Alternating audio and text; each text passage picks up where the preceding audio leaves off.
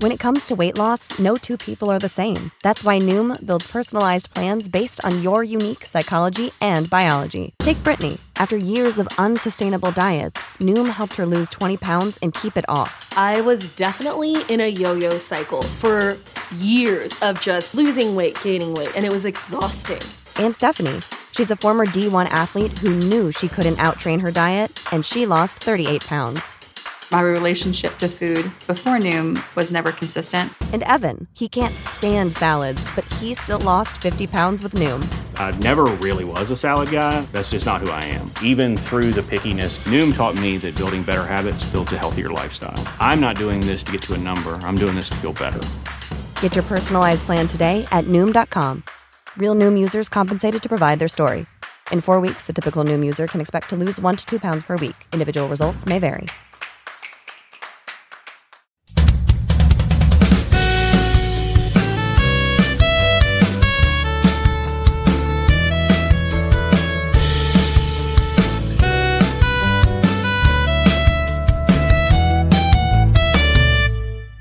It's December 18th, 2023. I am at Joel Pearl, and it's time to get in the weeds.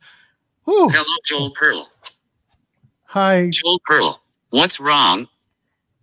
Hi. Hi, Katsiora Shalambert. Hello, Joel Pearl. Hi. How are you? Joel Pearl. What's wrong? Where do you want to start? Are you going to be my therapist today? Because I might need one. Hello, Joel Pearl. Hi. Do we have anything to add? This took forever during the last gimmick. Jeremy, all right, for those who don't know, Jeremy was doing this during the uh, the holiday stream over on youtube.com slash Fightful last night. That was the bit. It was a good bit. We talked about doing that bit on this show. So there you go. If you watched this show, you knew that this bit was coming. The the Katsiora Shalambert gimmick. Hello, Joel Pearl. Hello, Jeremy Lambert. How are you this Oh? Pearl, what's wrong? Uh, I'll, I'll, because we always do this. By the way, uh, leave a thumbs up on the video and subscribe to us here at Fightful Over Books. We're trying to get to 15,000 subscribers. We are so close. We're about 100 away. Tell your friends, make a new account. I don't care how you do it. Get the bots after us. Just go and inflate the numbers to the point where it makes sense. Okay. Um, I'm good. Let, let's just let's plug it right now. 11 o'clock. We have a very special guest joining us from TNA Wrestling. It's a surprise. We're gonna we're gonna break a little news with them, have a little fun with it. So hoping you'll uh, tell all your friends to come and join us. That's to be at 11 a.m. Eastern. So in about 50 minutes, uh, about just under an hour from now. We're looking forward to that. And uh, yeah, my morning has been just a giant a giant show. I I had to take my kid to daycare, which is something that I don't normally do on a Monday morning, but my my wife is under the weather, so I did it. And we faced massive delays on transit, which made everything just hell. So I got back to my office with about five minutes to go, had to restart my computer, which always takes a good hour. And here we are. Ah, Jeremy Lambert, how are you? I'm well. Uh, we've we've got a got a big show, a tremendous show, one of our best shows ever. We do have a huge announcement, a very important announcement, uh, just a big announcement. What what's what's the the scale of announcements? Thought I was doing the the J, the Jey Uso there. What's the the scale of announcements that we have here going on, Joel? Let's call it a, a addresses the audience. Okay, all right. We're addressing the audience. I'm gonna I'm gonna We're set addressing the Wheaties. yes i'm gonna set expectations this is it's good news it's fun news we're we're gonna do something that is uh you know that that's that nobody has heard yet it is going to be exclusive um don't expect us to be you know announcing that tna has been sold to somebody or anything that's not what we're doing we're we're gonna have a really fun conversation with somebody who's gonna join us at 11 o'clock and uh and we're gonna talk to them about about what's going on in tna and what's coming up at hard to kill I think that uh, I think that addresses the audience is good. We don't want to set expectations too too high.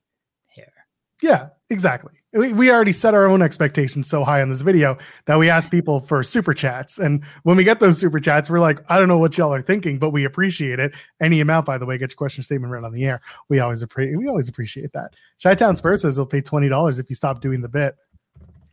I mean, I'll take the the twenty dollars. That's fine. That was such a good bit last night. By the way, three years running, everybody, three years. I've never spoken a single word on the holiday stream. You got to give me some credit. We didn't do a holiday stream last year, though. We did it, and I was very disappointed by that. Very disappointed that we didn't do a holiday stream last year. We will be doing, by the way, I don't know when. Um, I don't know when, but we will be doing our annual. It's pretty annual at this point. We've done it last two years. Uh, end of year stream on Overbooked, kind of the same way we do it with uh, the main Fightful channel. All the super chats and stuff gets donated to the the staff of Overbooked. Everybody but me. I'll throw Joel in there. Joel will actually get money off of this. Everybody but me because I, you know, I'm I'm good. Um, but but Joel doesn't get paid enough for all the work he does on Overbooked. Much like Sean, where it's everybody but him with the Fightful holiday stream. It's everybody but me with the Overbooked uh, year end stream. We'll be doing that between Christmas and New Year's Day. I don't know when, but one of these days. Next year, I think the holiday stream should be you using Chat GPT to just formulate all your answers. No, here's here's my idea for next year. This is a year in advance exclusive. Let's go. Everybody. I'm gonna take like wrestler and play them. So I don't it's gonna be a little difficult because like I don't always know the questions that are going to be asked, but a lot of them are very formulated of like, hey, what was your favorite promotion? Who was your favorite wrestler to watch? Like a lot of people ask us like year end kind of stuff. So I'm going to take drops from like wrestlers and and go go with that. The the one where I pull a 20 minute Tony Khan answer is going to be the best one because get we're get ready for that one. We're going to end the stream early just for that one. I'm surprised they didn't try to pull the plug on you last night earlier. I would have typed so much more. You guys were so quick with your plugs though that I could only type but but so much in that time. So I typed the entire time that you guys were like doing your rundown of like, hey, follow me here. But then you guys were done. I was like, oh, okay, I guess I gotta be done with it. Uh, I was very proud of yeah the last one where I did the full Tony Khan speech on there. So if nothing else, we are word economists on this channel. We we only use the words we need. We never repeat anything. We always make our points very succinct, and it makes this show just perfect. Oh, perfect! It makes the show uh, available.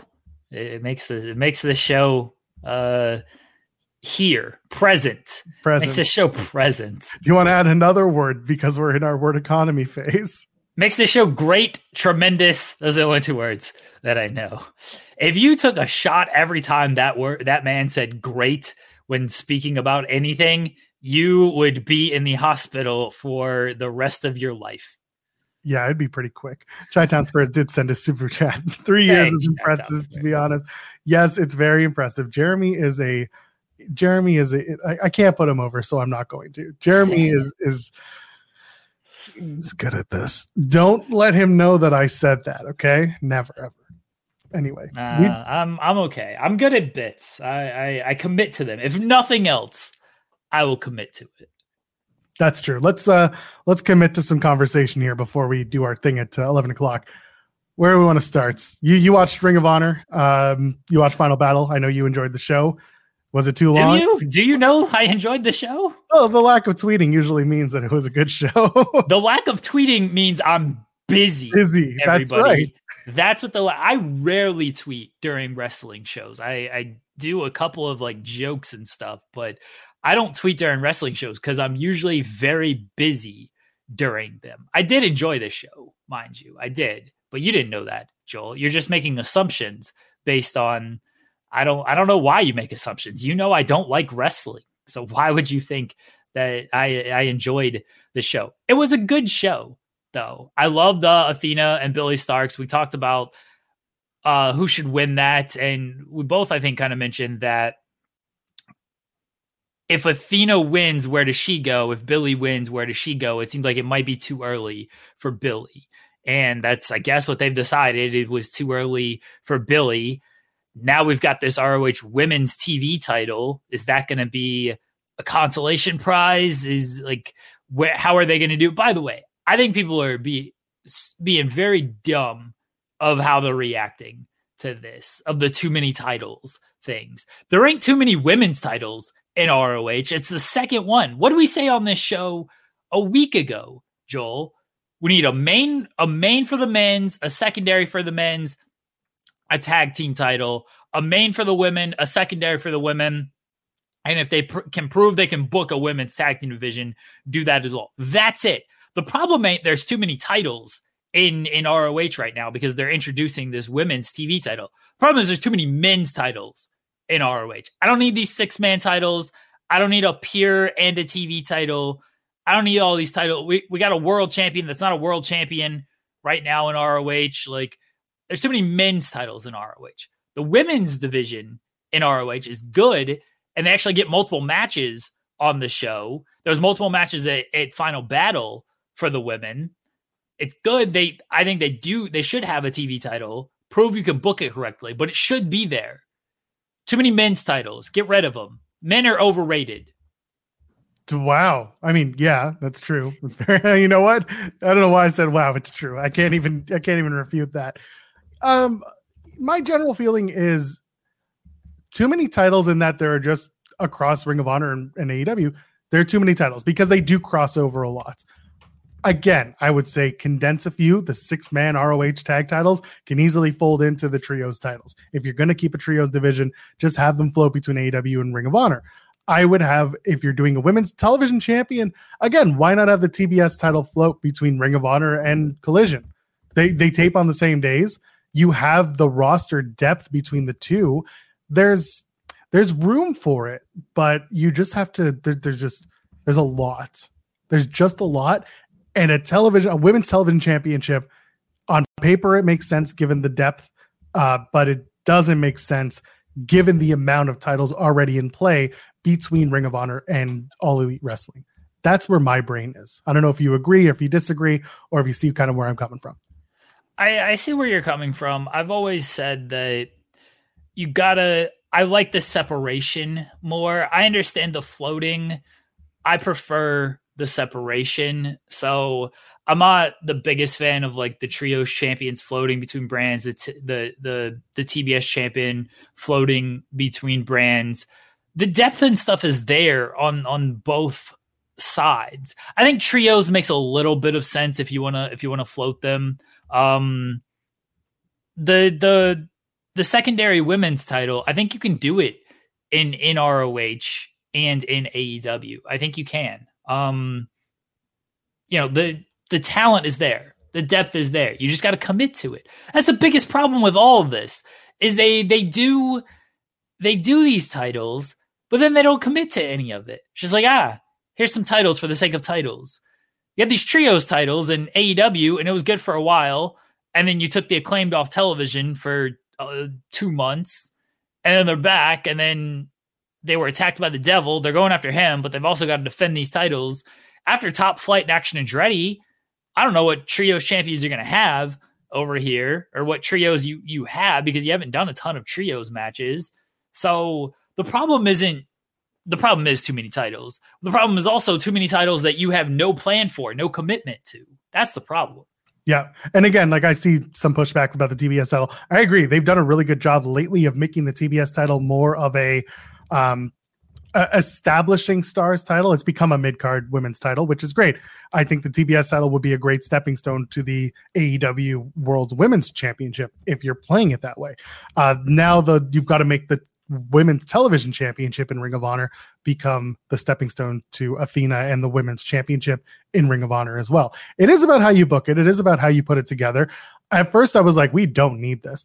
The more I think about it, it's like you could make this work but you have to make sure that the other titles you have are either going to be taken care of, booked properly, or just turfed, which again, I would do that. That's where I'm at. The TV title, putting the TV title on Kyle Fletcher, for example, I think that's I think that's good for Ring of Honor because now you'll have Kyle Fletcher on TV on Ring of Honor. I think we're back to square one because Kyle Fletcher is still a member of the Don Callis family, at least as of right now. And it's just going to put him back on AEW TV holding that Ring of Honor t- TV title and possibly making him defend it there instead of on Ring of Honor television, which is where it should be, in my opinion. As long as Kyle Fletcher wrestles, I'm cool with that. I don't want him standing behind Don Callis just holding this title. Do I think he should be on ROH television wrestling? Yes. I don't need him defending the ROH TV title on AEW television. I don't like that. I don't like when the ROH champions are defending. I like the separation. That's what makes Athena special in ROH. Again, we can have a debate about whether she deserves to be in AEW. Yes, the answer is yes. But what is the reason people watch ROH for? It's Athena. Why? Because you can't see her in AEW. Make the same thing with the rest of these titles, and then ROH will, will feel like something. But Final Battle was a very good show. The the six man, the the tribute to Jay Briscoe match was was fantastic. I it was a fight without honor originally, but I think they just wanted Mark Briscoe to like curse, be like, fuck this. We're doing, we're honoring my brother. We're just gonna fight.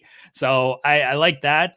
Um the the six man the the survival of the fittest match was really good, especially the the Kyle Fletcher and um Komander finish. Like the when it got to one on one against them, that was really good stuff. Really, really good. Maybe a little all right, do we need to kick out of everything type of uh type of match? Like I, I get the complaints on there, but and they sold me on a lot of those near falls. Both those guys are so good. Kyle Fletcher has a, a big time star presence, and he should. I look forward to his TV title run. Hopefully, the majority of it takes place on ROH TV. I would like to see that. Um, what else was on this show? Eddie Kingston and Anthony Henry is a late addition. That was that was a fun match. Vikingo and Black Taurus was oh, really so fun. good. So much yeah, fun.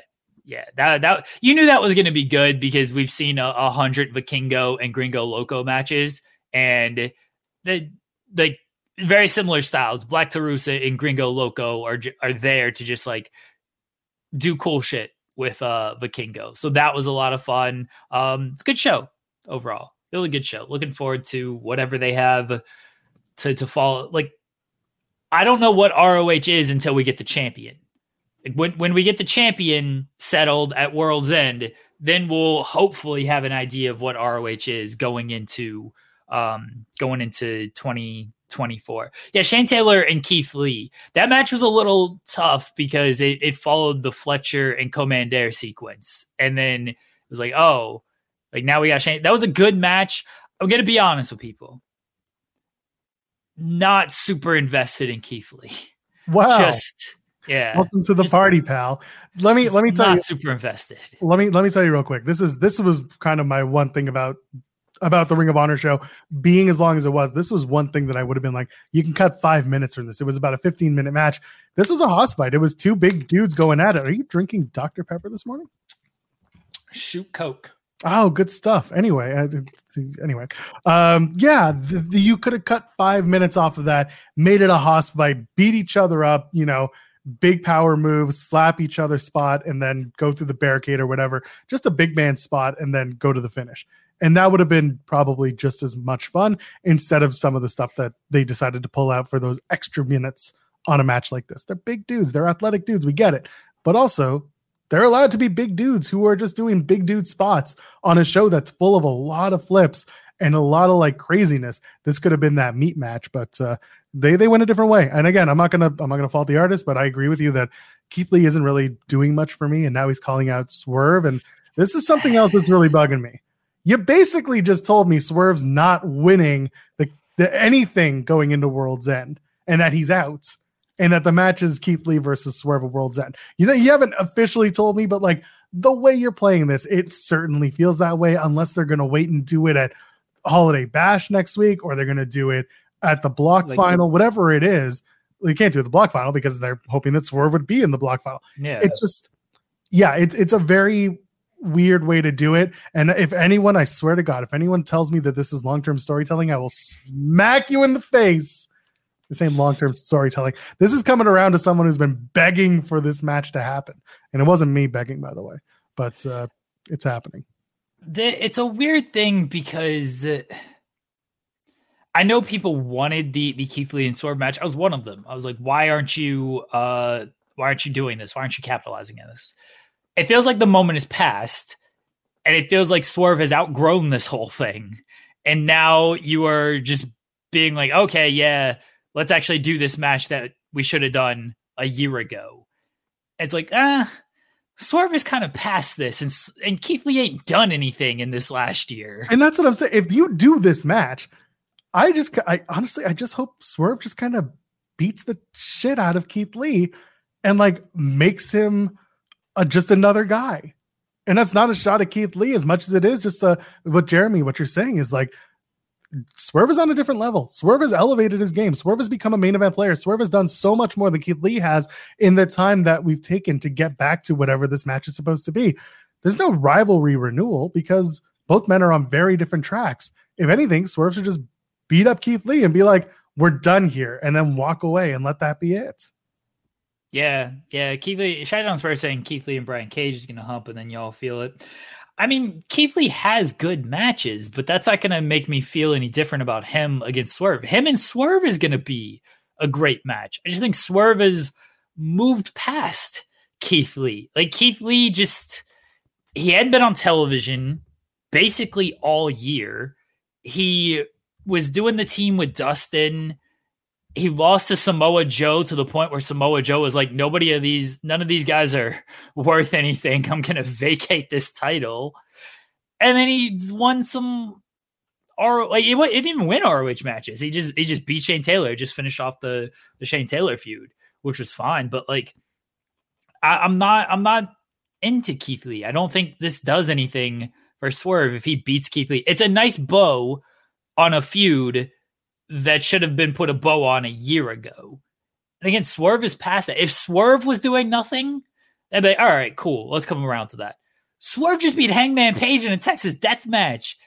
Swerve is having these great matches against Moxley and, and Jay White in in the Continental Classic. Like Swerve is way past feuding with a dude who can barely get on television this year. Yep. I have nothing. I have nothing else to add to that. It's just, it's just there. It's Keith just, Lee lost to Chris Jericho earlier this year. Remember that? Yeah. Remember how Chris Jericho elevates everyone he works with, though. Oh man, best wishes to Kenny Omega. By the yes. way, I know we were we were like talking about Kenny last week, and I think I even said that like in wrestled a whole lot of singles matches this year. Like I didn't know what was up with with Kenny. He wasn't into the segment. Clearly had other things on his mind. I, I will say for the people who are like, oh, everybody's being too harsh on Kenny Omega, everybody's being too harsh. He went out there on television to perform. All right, like he he went out there. We can only judge what we know, what we see on television. I think a lot of guys go out there with different stuff on their mind, and we don't. We're not privy to any of this kind of stuff. We're not once it comes out in in after fact, it's very easy to be like, "Oh, sorry, sorry, sorry," and apologize for all of that. I'm going to equate this to to sports and everything. When a guy goes out there and he's playing on a bum ankle and he has a bad game and everything, it's like, "Oh, well, he he didn't play well. Maybe something's up with him." And then he comes out and he has a bum ankle. Okay, he went out there, he still tried to play. It wasn't great. He had a bad game. Kenny went out there, he tried to go through it clearly had other things on his mind. It wasn't good. He wasn't great in the segment. A lot of people weren't great in that segment. Bad segment. Clearly, Kenny had other stuff on his mind. Probably shouldn't have been out there. I think that's the the biggest thing is like if you know something's up, if you know a guy has a bum ankle, if you know a guy is going through stuff, maybe don't put him out there on there. Yeah, sometimes you got to save these people from themselves. Best wishes to Kenny Omega though, because uh you know, he's it's reported diverticulitis. Who knows when he's going to be back? Um, you know, hopefully he's back. Hopefully he's just healthy. I um whenever Kenny's healthy, that's all that's all I care about when it comes to wrestling. Not whenever he he's back. Hopefully he's back. Hopefully he's back healthy. Hopefully he's back healthy for life, not wrestling. Hopefully he's back healthy for life. Yeah, it, it's I, I echo the best wishes to Kenny Omega. That's um that's tough, man. Diverticulitis is it, it's the type of illness that is different for everybody.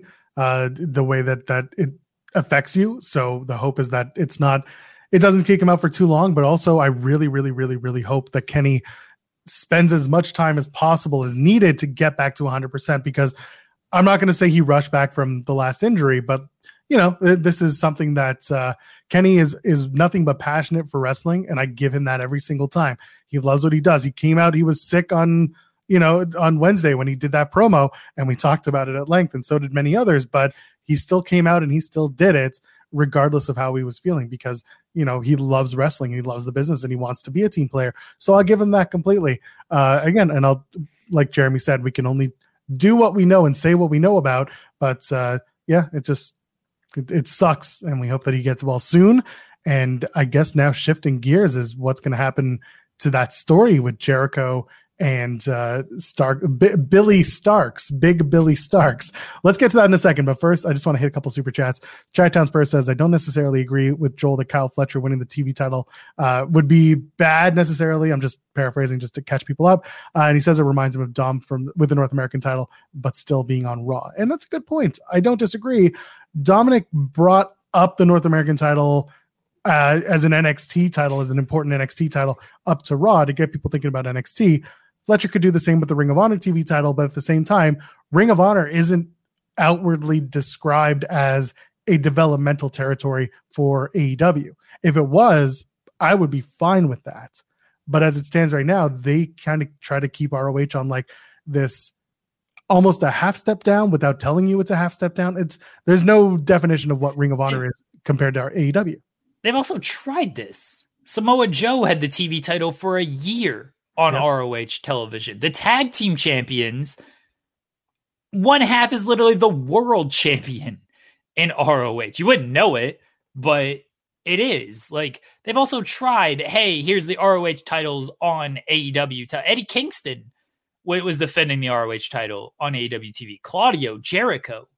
They they've done this. Like it's not it's not like a a new revelation that hey, the R one an ROH champion is going to be on AEW TV. They've done this basically since the inception of ROH. Remember when Jericho was world champion? Yeah, I said that. Yeah, it was a great, great time. It was to get a TV deal. Yeah, it's great. Allegedly. Allegedly. Uh, and Dwayne Pierre said to Super Chat saying, only Ring of Honor champs float. If you want to work with non titled workers, you have to go to ROH. It's a point.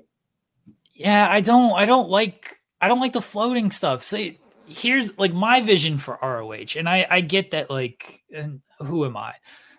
That's a Keith Lee, uh, Keith Lee theme. Uh, like my vision for ROH is kind of what we saw at, at Final Battle, almost of just. I need I just need the separation there. And I need guys like Bryan Keith I need guys like Jack Cartwheel, guys like Titus Alexander, these top independent names. I need them established in ROH. I understand people want them on AEW TV. Bryan Keith had some great performances this past weekend. I understand like wanting him on AEW television. I also think there's a lot of value to him just being a guy in ROH, being a top guy in ROH. This is again where I want the separation stuff. And maybe you can't do it, but I I keep pointing to the Athena stuff. Is everybody saying, oh, Athena's the best stuff on ROH TV? Yeah, because she ain't on AEW television doing nothing every single week. That's why she's so great on ROH because she's actually doing something that's established on ROH. Ethan Page and Tony Nese, why was that so great? Because it was a contained ROH feud. That's why it was great. And they actually gave it time. They did something with it. Take the people you're not using on AEW and put them at ROH and give them something establishing to, to work with. Take top independent guys, which is what ROH was built off of, and give them consistent roles on ROH television. What they're doing now is just like a lot of squash matches. Sometimes you do get a couple of feuds, and then hey, let's throw the pay per view together two weeks beforehand and do some cool matches. Yep. No, no notes. Moving back to Orlando. Let's go.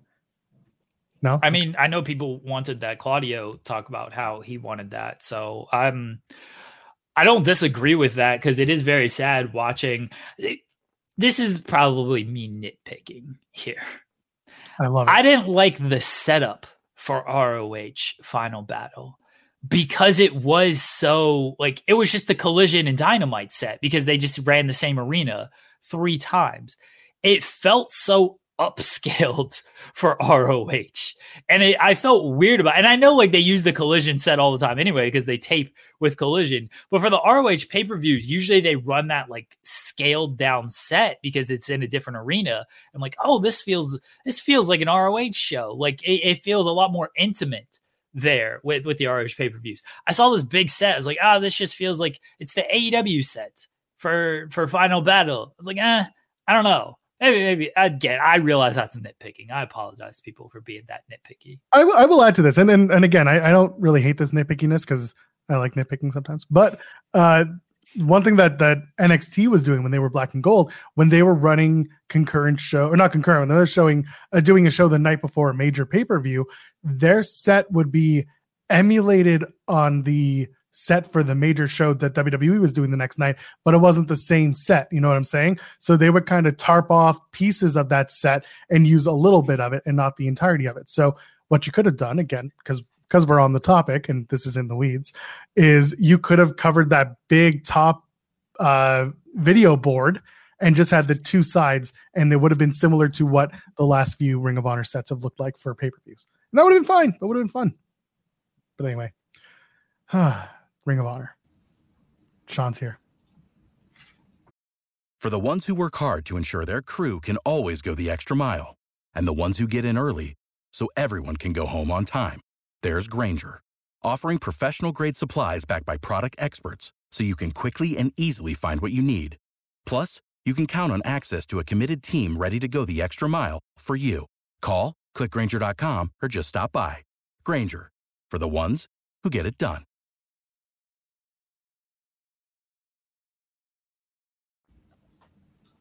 What are we egging today? Is it those tater tots? No, You got the wrong. I think you got the mic going now. it's the right mic, Oh, Joel. I just moved it out of the way. Hello, Sean Ross Sapp. It's biscuit belly. Biscuit belly. I'm very excited. You know, this opened up right after my match, and I don't have to eat like I've got any sense. I'm right now eating the bonuts. I'm not sure why they call them B, but it's donut holes. Um, Yeah. I'll review them. They're they're quite bready, lightly dusted with uh, I wouldn't say lightly dusted, but like the cinnamon sugar. And I've got the berry glaze to go over top of them. I'll let you know how that is. Food reviews with Sean Ross Sapp here this morning. I feel like that's every time we do this. Yeah. Breakfast foods only. Breakfast. Breakfast Um, foods yeah. The berry glaze is quit pretty good. The standard is the bourbon icing. And listen, I get it. We're in Kentucky. You put bourbon on everything. But listen, that's a good way to get me to not get whatever it is that you're you're you're shilling.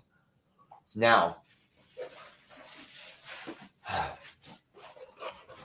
their their whole gimmick is that they have very unhealthy sandwiches.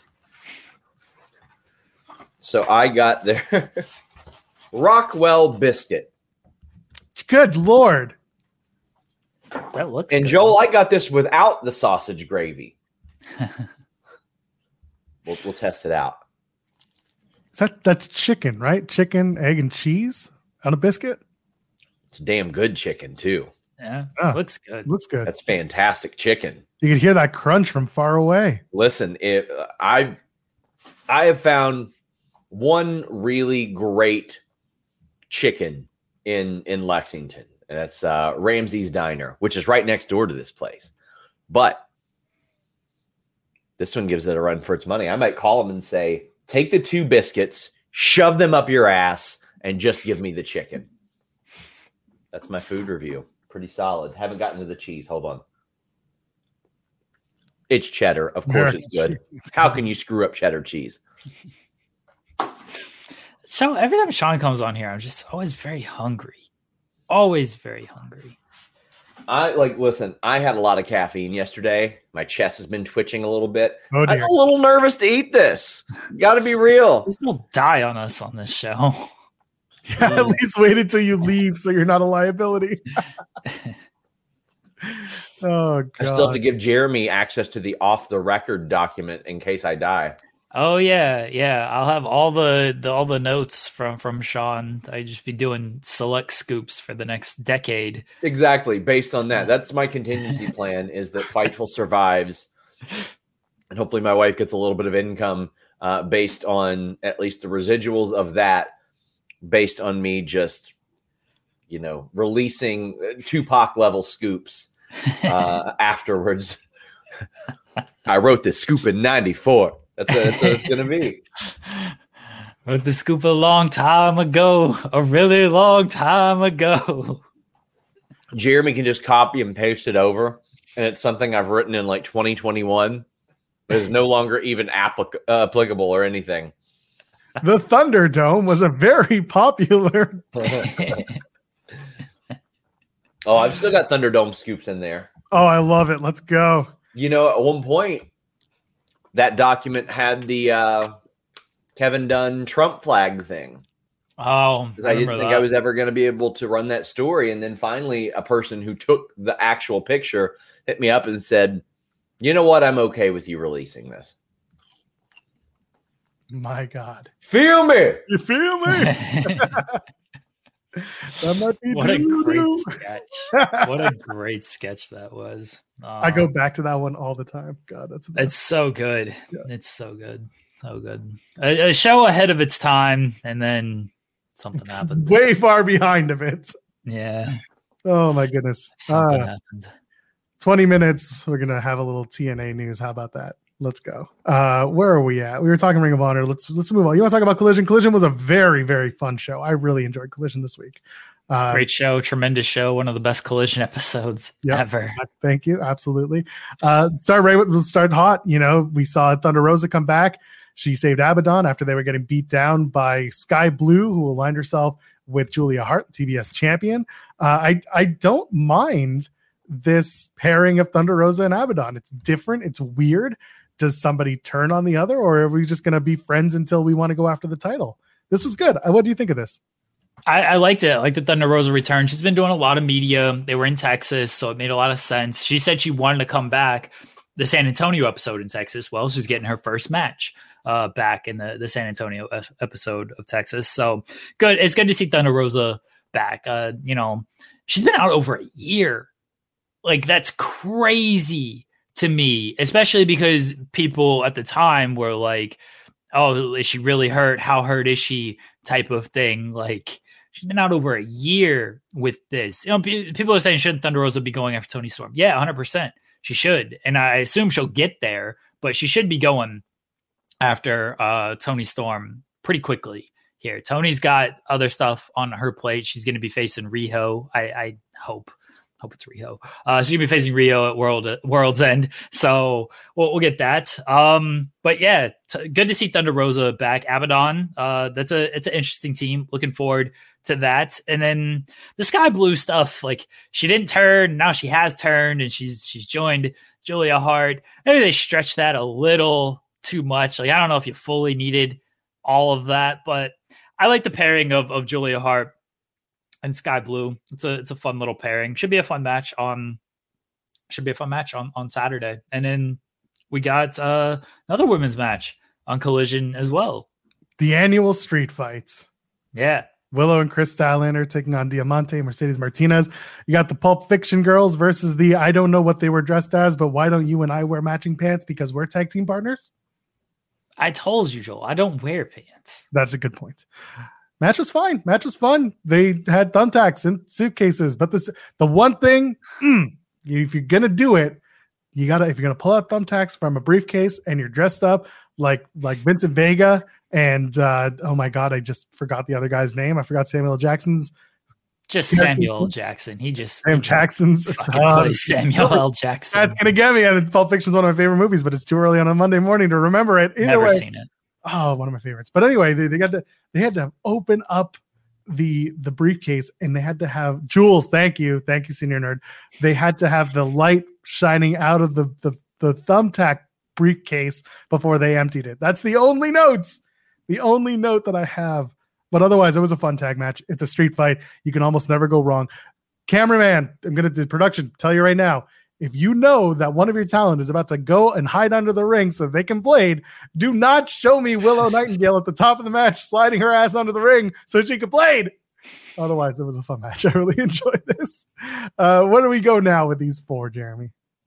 Uh, I like the I like the pairing of Willow and and Kris Statlander.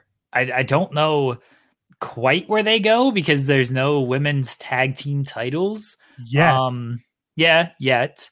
Um, so I'm not I'm not sure quite where they go.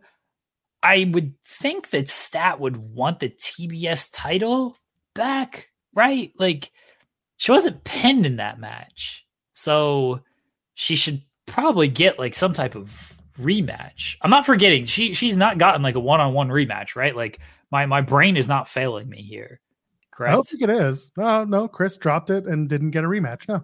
Yeah, so I would think that Kris would probably want to get a rematch because Skye Blue, Skye Blue was pinned off of Kris's move too. She hit the uh what whatever she calls that that thing now, Starlight uh driver, whatever. I forget what she calls it. Um and then Julia wiped it out with a with the clothes on and pinned Skye Blue um off of off of Stat's finish. So I would think that Stat would want a rematch. So hopefully we get that sometime soon because I think that uh I think that should be what happens. Stat should get a rematch. Should get the one-on-one rematch there.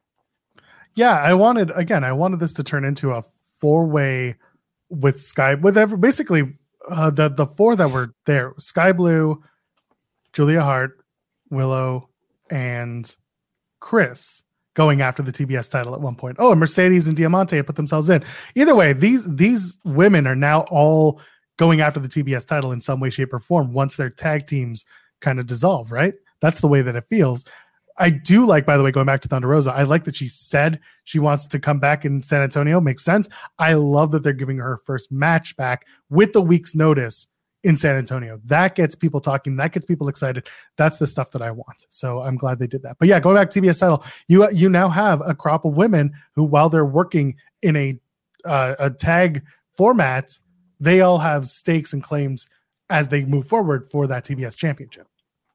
Yeah. Hey, the, look, the, the TBS division, I guess it's a division, is heating up since that kind of is living on collision and the women's title is sort of living on dynamite right now. Um, but it, it's good. It was good to see a very nice showcase of women on collision on top of, you know, Continental Classic continues to be really great professional wrestling. And I think this is what is what we talked about with AEW fans is like I think a lot of them just want great wrestling. And if you make that great wrestling meaningful, which is happening with Continental Classic, then that is the bread and butter. That's always been the bread and butter of AEW, not so much the, the hokiness and sports entertainment side of things. Yes, there is a place for that.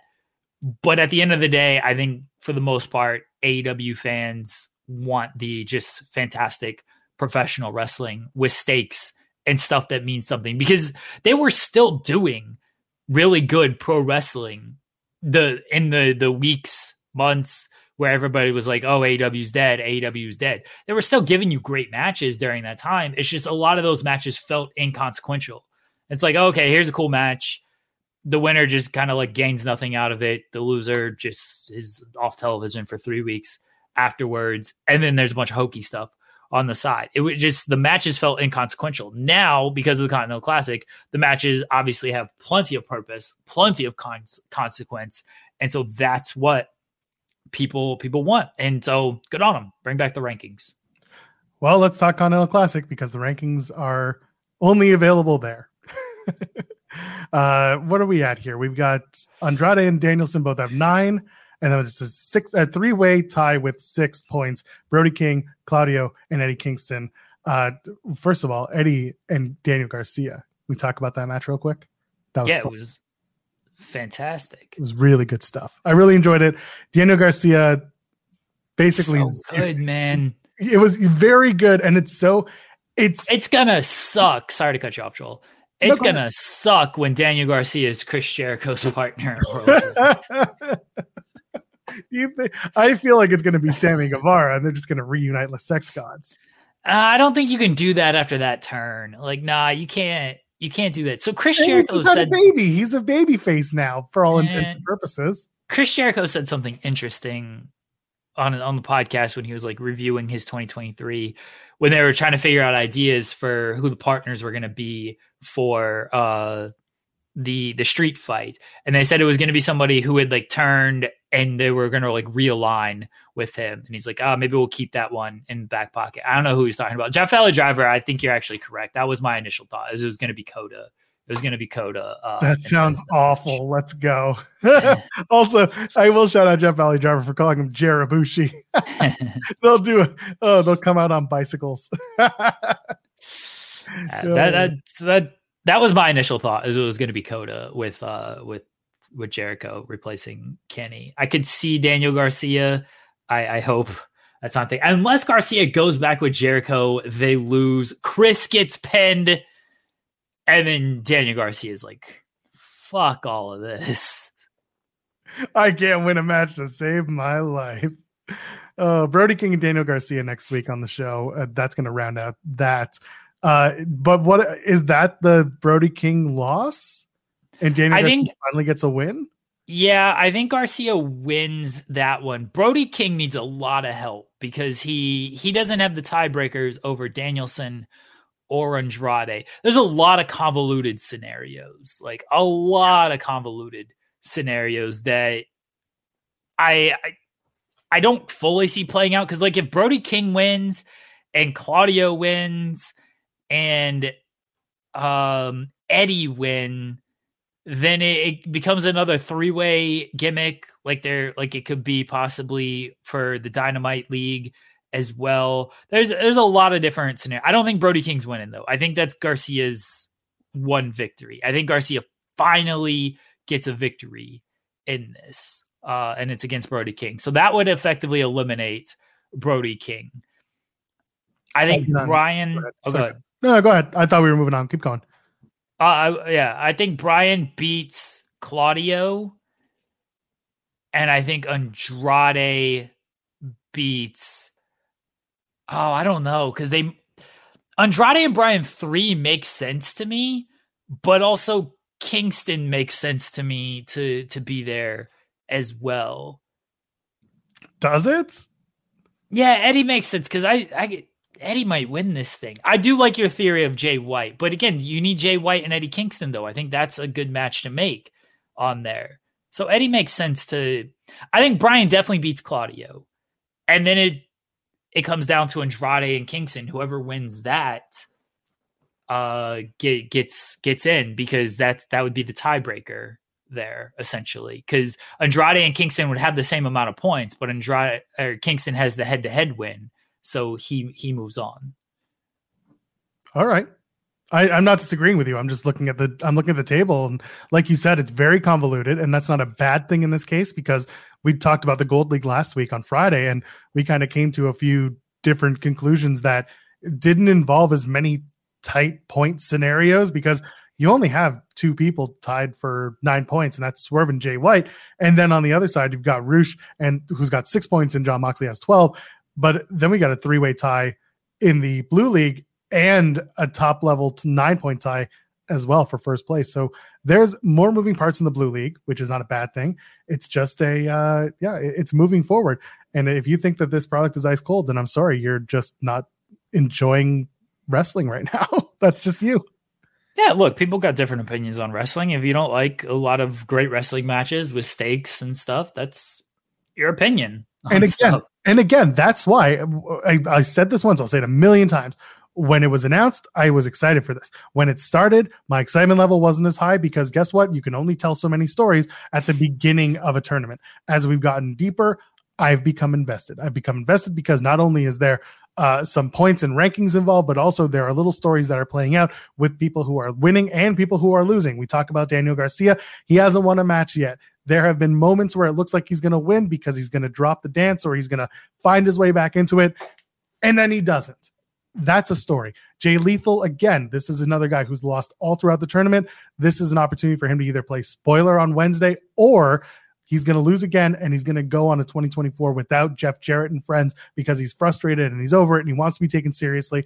There are stories that are developing out of a tournament and that's the way a tournament should go. It shouldn't just be matches for matches sake. Then you know what are we doing here? Jay lethal should go to roh i don't disagree. But then he's got to go and, and beat kyle fletcher for the tv title and have to and have to do any of that stuff well he has to he has to win the title he should win every title no no no and have to Jay Lethal should be an ROH. Uh, uh, the Continental Classic is is very good. I'm looking forward to how the how they finish this because they got multiple options. Um, I, you kind of sold me last week on your Jay White winning scenario, Jay White, Eddie Kingston in the finals. Um, you sold me on that, so we'll see if that's the the way they end up going. But uh, should be a fun final league week for for the Continental Classic. Yeah, I'm looking very much forward to it. Uh, hey, our, our TNA guest is is early. That doesn't happen here. What are we doing? And she, you know what's even better? And I just gave it away that that, that the gender is a she. Uh, and she even did the thumbs up, which is what I always do. And I say, "Are you ready to, to come and hang out with us?" But it looks like she is. Uh, let me let me preface this. This is a lot of fun for us. We get to make a little announcement this uh, this this morning. That uh, last weekend at Impact Final Resolution, after the show went off the air, Scott D'Amore made the announcement that uh, David Penzer, who was the ring announcer, is going to be wrapping up his time with Impact for now. We are very delighted, very excited, and very much looking forward to having a chat with the new TNA Wrestling ring announcer, the one and only Jade Chung. Hi, Jade. Hello, guys. Oh my gosh, I just listening you to you say that just oh, it just made my heart dance so much. Thanks for having me on, guys. Congratulations. Thanks for joining us. Thanks for joining us. Thank you. Thank you. Let's hop right into this. You you've been doing some ring announcing with uh, TNA with Impact for the last little bit. Uh, you've been working m- primarily on BTI. How did this all come about, and kind of lead us up to this moment where this is now your the, the gig? Well, um, honestly, Scott D'Amore just kind of gave me that chance. Uh, and I'll tell you a little funny story to start off. I always hated my voice, and I mean hated. And now I know a lot of people don't enjoy their voice, but I hated my voice. Promos, I did not enjoy. I did them, um, didn't enjoy them because, again, I could hear myself. Uh, but he was like, Scott likes to challenge me. And I took it full force. I was going to prove to him that I could do this. And you know, my kids are watching, my husband's cheering me on. So this was something that I truly had to succeed in. Um, so Scott was just like, we're going to get you, uh, we're going to get you to host. And, and then it turned into, we're going to get you to start ring announcing some BTI matches. And I got to tell you, I fell in love almost instantly. And I say almost only because I was so nervous. I have never done any type of ring announcing ever in my life. So I was so, so, so, so nervous, but I fell in love with it. And with the help with Tom Hannifan, I remember it to this day. It was Chicago. And he saw I was visibly nervous. And he kind of just pulled me aside and gave me some words of super encouragement that helped me to this day. And he has helped me so much. Him, along with Matthew Rehwoldt and David Penzer, they have always been so supportive.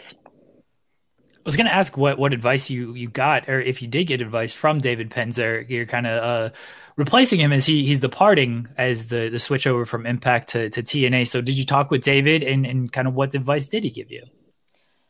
David has always been supportive, as as I've said. Um, he hypes me up. I told him I, when I thanked him, I told him that I I hope to make him proud. Um, and he said he he had no doubt, and he'll be watching. So that already meant so much to me. He he was always there, you know, right in the beginning when I was first announcing. He would text me you know, where the guys were from, where the girls were from, and just made sure that I knew uh, what I was saying. If I wanted to relay things back to him, he was there to listen. He always made sure to tell me, "Hey, I'm here if you need me." Um, but the the guys there, they were so supportive. I keep saying that, I know, but it warms my heart, and I truly do not believe that I would be in the position as I am today if I didn't have those that that that helped that help from the three guys. And I do have to mention Greg Hamilton. Tom actually put me in contact with Greg, uh, who used to be a ring announcer for WWE, and he took one hour of his day to just talk to me and help guide me through being comfortable in front of the mic and listening to my voice and kind of just walking me through. And I didn't even know it was it was like a almost like a therapy session but he was walking me through my thought process. And it was almost like he said you know you've got this. You just got to get past that wall that you built up for yourself. Once you get past that wall you are just golden so that helped a lot too so what was that moment because I'm hearing you talk about not loving your voice, and a lot of broadcasters like myself have that same feeling. We listen back and we cringe a little bit, but here we are. What was that moment that you heard yourself or saw yourself and you said, Oh no, I've got this? Honestly, it was my kids. Uh, we would always listen back because I forced myself to listen, listen to myself back because, you know, you you approve or you not approve, you get better if you listen to yourself and you see those little little tweaks that you need to make. My kids would cheer and scream. And so i was like okay like i think i think i'm getting my groove. And once i got to know where everybody was from and i got to start announcing you know some of the guys and girls more than once i had that confidence that i didn't know that i had um, once that confidence came through, like my, I was just able to just get my voice out there. And it was one of those times where in the movies where someone like sings for the first time and then they hit that, they hit that high pitched note and they're like, oh, that was me. And I was like, oh, okay, I've got this. Let's do it. has has any of the the wrestlers or anybody given you feedback on like hey pronounce it this way instead of this way? Do something here change change things up. We see that uh, in other companies with with ring announcers and saying hey like do a little inflection here to to add to it. Has has anybody given you any type of feedback like that? Um if i ask for it uh i but i think everyone is just so amazing that maybe they're scared to be like oh do it this way type thing because that that could be intimidating for someone to be like oh i'm not saying it right. But i will say that with any international superstar we have in i always go to them to make sure that i'm pronouncing their name properly.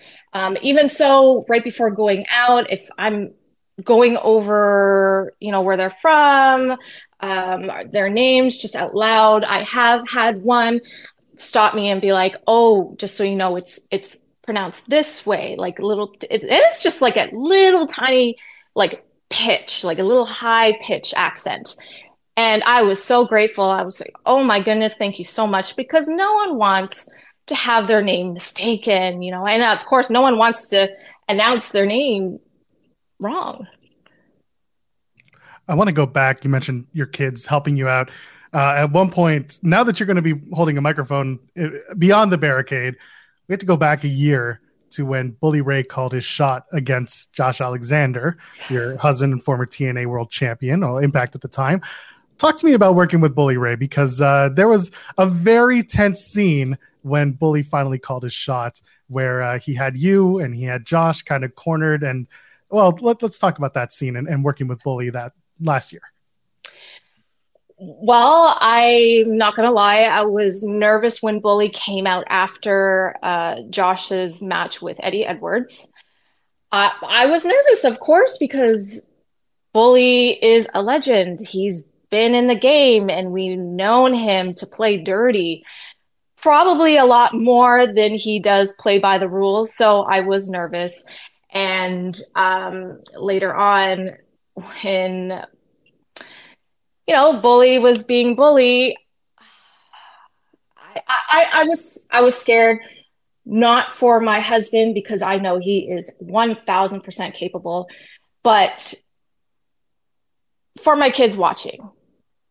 You know, they've never seen me get physical at all. Um, and I knew that I was not going to let anybody talk do anything to my family because my family is super important. So I was I was I was ready for well, as you can see, I was ready to stick up for my family and to fight for them. Just, just give Bully a swift kick to the dick. That's that's all you. oh my god. hey, the man has made a living out to yelling "my balls." So you gotta give him that. Jet had a good laugh of that. Yes, he was like, "Oh." um, how we, we've seen you be be on television, and you're you're comfortable. Uh, that was an uncomfortable scene with, with Bully, but comfortable in in storylines. But how comfortable are you with a potential storyline of like, hey, this person, you're gonna have to announce that your husband has lost this match, and basically, like we know the relationship between you and Josh. Basically, you being brought into a storyline in that way. How comfortable are you with that? Um, you know, I've been in the wrestling business for 20 years now. I just passed my 20 year anniversary. So I'm ready for everything. But obviously, my big focus, and I'm just excited to be the new TNA ring announcer and to be able to represent the knockouts in that way. So we've got like the knockouts doing their thing, fighting in the ring, and we've got Gia doing interviews in the back. Like, I'm just so, so happy to be able to put you know, give my input and to continue to show why the knockouts are the best. Is this going to be your first time in Vegas, or have you been to Las Vegas before?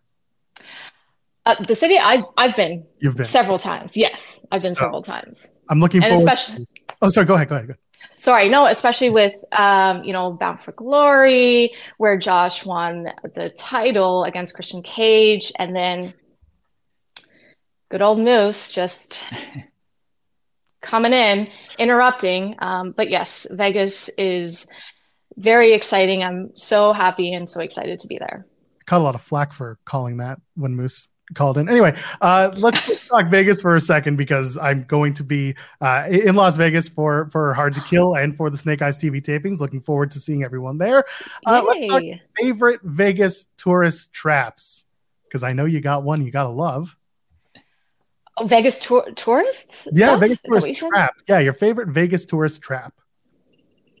Oh, um, oh my gosh, what did I? Uh, the one thing I I I told my husband we have to do this this time is go to the Venetian and do the gondola. That is my number one thing on the list. When my husband and I went for on a date, like six six, seven years ago. Um, that's that was the one thing I wanted to do. We did that, and I think it'd be so cool since we're going to have the kids with us. I think it'd be really special if all four of us were able to go on the gondola this time around. I gotta I gotta ask about your, your husband's match against Will Ospreay, the one that he recently had, and then the one coming up that you'll be doing the ring announcing for at the the Snake Eyes tapings. Like, what what was what was the feeling around him, you know, before, after the match, and now going into the rematch in in Las Vegas? What's it like being around him? I guess for these big, high profile matches. Um, he is quite annoying because he is because he's so super focused. He he's always is with his eating, his workout uh, regime everything he does for himself here at home um, it all it is all to prep for his wrestling matches. So, and I say annoying in the most loving, loving way, of course. But, and I'm, you know, I might be biased, but I am just looking forward to be able to announce his name in a TNA show. So, um, yes, part two of Josh Alexander versus Will Ospreay will be at Snake Eyes that is night two uh, when we're going to be at the Palms Casino Resort on January 14th. Once, uh, once upon a time, Trey Miguel told me that the best shoe game in, in, in TNA and Impact belonged to Chris Bey, and then followed by himself, and then followed by Moose because Moose just had the most amount of shoes. Yeah, he's annoying. Yeah, that's right. Thank you. We'll talk more about Moose in a minute who's who's top of the shoe game in, in now TNA? And uh, you also have a claim to fame with shoe game. Let's talk. Oh, let's talk. Yes, let's talk about sneakers. Um, oh, the the most okay. I'm gonna have to say Moose because he, he's so annoying that he has so much, and I'm just so jealous over his collection. Moose is the type of guy that he's got so many shoes that he'll just buy a pair and forget he already has a pair of it. So Um, that's what makes it annoying the most because I would love to have a gazillion pairs of shoes that, are the same too. Um, so I would have to say Moose uh, is the big shoe guy. Um, I love sneakers. I'm huge into Jordan. And uh, my husband and I have this thing where basically every anniversary we gift each other pair of shoes. Easy for him, you know, because he knows I love anything Jordans. Um, for Josh, he loves anything bright, crazy colors, uh, which is kind of hard to shop for sometimes. But the shoe thing for us is special because we wore matching pair of Jordans on our wedding day. So, you know, I've got uh, quite a lot of shoes that I now don't know where to put them. So I am quite proud of that. I'll get you a new house with a new shoe closet. Uh, That's what I'm saying, Josh. Please get me a built-in shoe closet. That's you know, just just putting that out there. It's Christmas, you know. Uh, That's Yes, uh, it's a it's good gift right there. Right. what what are, what are the Christmas plans uh, around there? Christmas plans. Well, we always see my brother and his family on Christmas Eve because my sister-in-law is Swedish. So their Christmas is always on celebrated on the 24th. So we always do Christmas there. And then we're going to come home, get ready for the night and get ready for Christmas morning because you know Mommy Claus comes out and she just wants to make everything so special for her family. I love it. Okay, here's here's the last question for you. This is a very fun game that we play called Partner Promo Punch in the Face. You're, we're going to give you three names of TNA slash Impact wrestlers. You're going to tell me which one you want to partner up with in a tag team match, which one you want to have a promo off with in the ring, and which one you want to punch in the face in a singles match. These are people very near and dear to you and your husband. Okay. Moose, Bully Ray, and Steve Maclin. Jade Chung, partner promo and punch in the face. Oh my gosh. Okay. Um, I'm gonna punch Moose for several several reasons that we've already mentioned here. I'm gonna have a uh, promo off with Bully because I truly believe he is one of the best in the game, and I would partner up with Steve Maclin because I love Deonna Purrazzo. So the That's how only it usually goes with Maclin. Everybody loves Deonna, not not him, not him. I'm a big fan of Maclin myself. I am not. He's- I have a fight brewing. Ooh, Yeah, he's yeah. rolling up the sleeves there. Yeah, tell him, tell him I'm after him. Don't worry. He couldn't show Oh, up in. Toronto at Final Resolution, but uh, let's see if he pulls up in Las Vegas at the Palms Casino Resort for TNA's Hard to Kill on January 13th, 2024. A couple of short weeks away. And the Snake Eyes tapings the next night on January 14th at the Palms. Uh, Jade, once again, congratulations. The new Congratulations. announcer, Yes. new voice of TNA Wrestling. Uh, thank you for joining us this morning. Thank you for having me, guys. Let, let everyone know where they can find you at, Jade. Oh, you guys can find me on all socials Twitter, Instagram at Jade Chung 11. There we go. Congratulations once again. We look forward to seeing you on our TVs very soon on TNA Wrestling. Yay. Merry Christmas, guys. Thank you. Merry Merry Christmas. Christmas. Happy Happy holidays.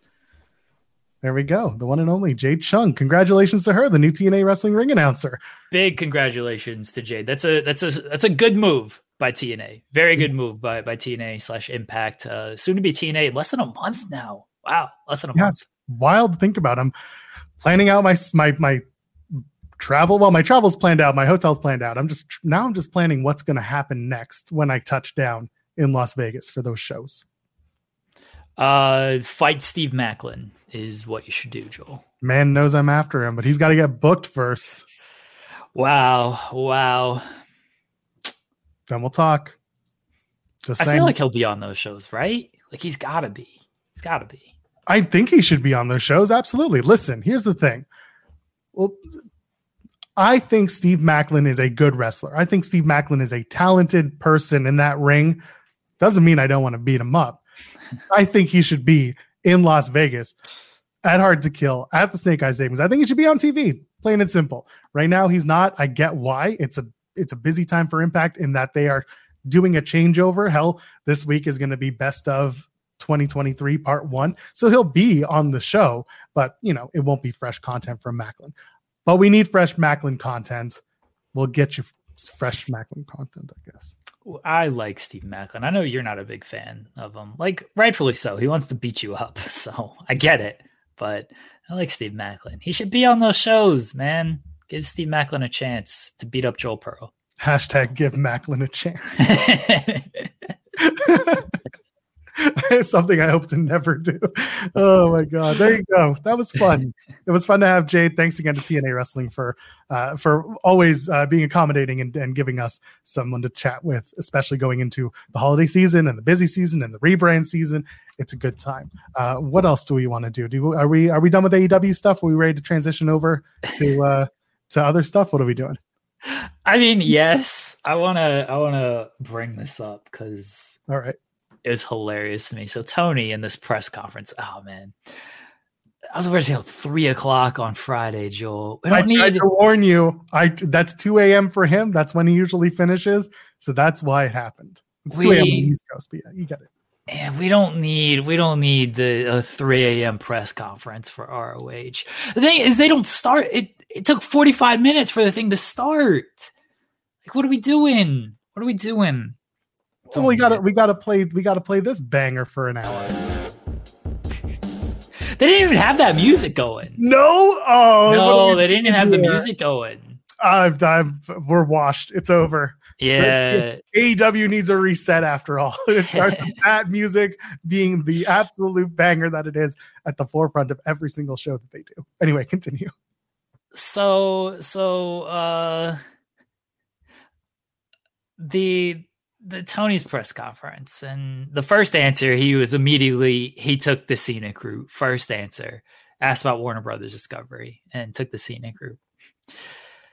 His thing where he's like to be AEW is to be constantly under attack rules so much because it's just like it's just dorks online like no one's storming the AEW offices with you know like trying to take over AEW headquarters.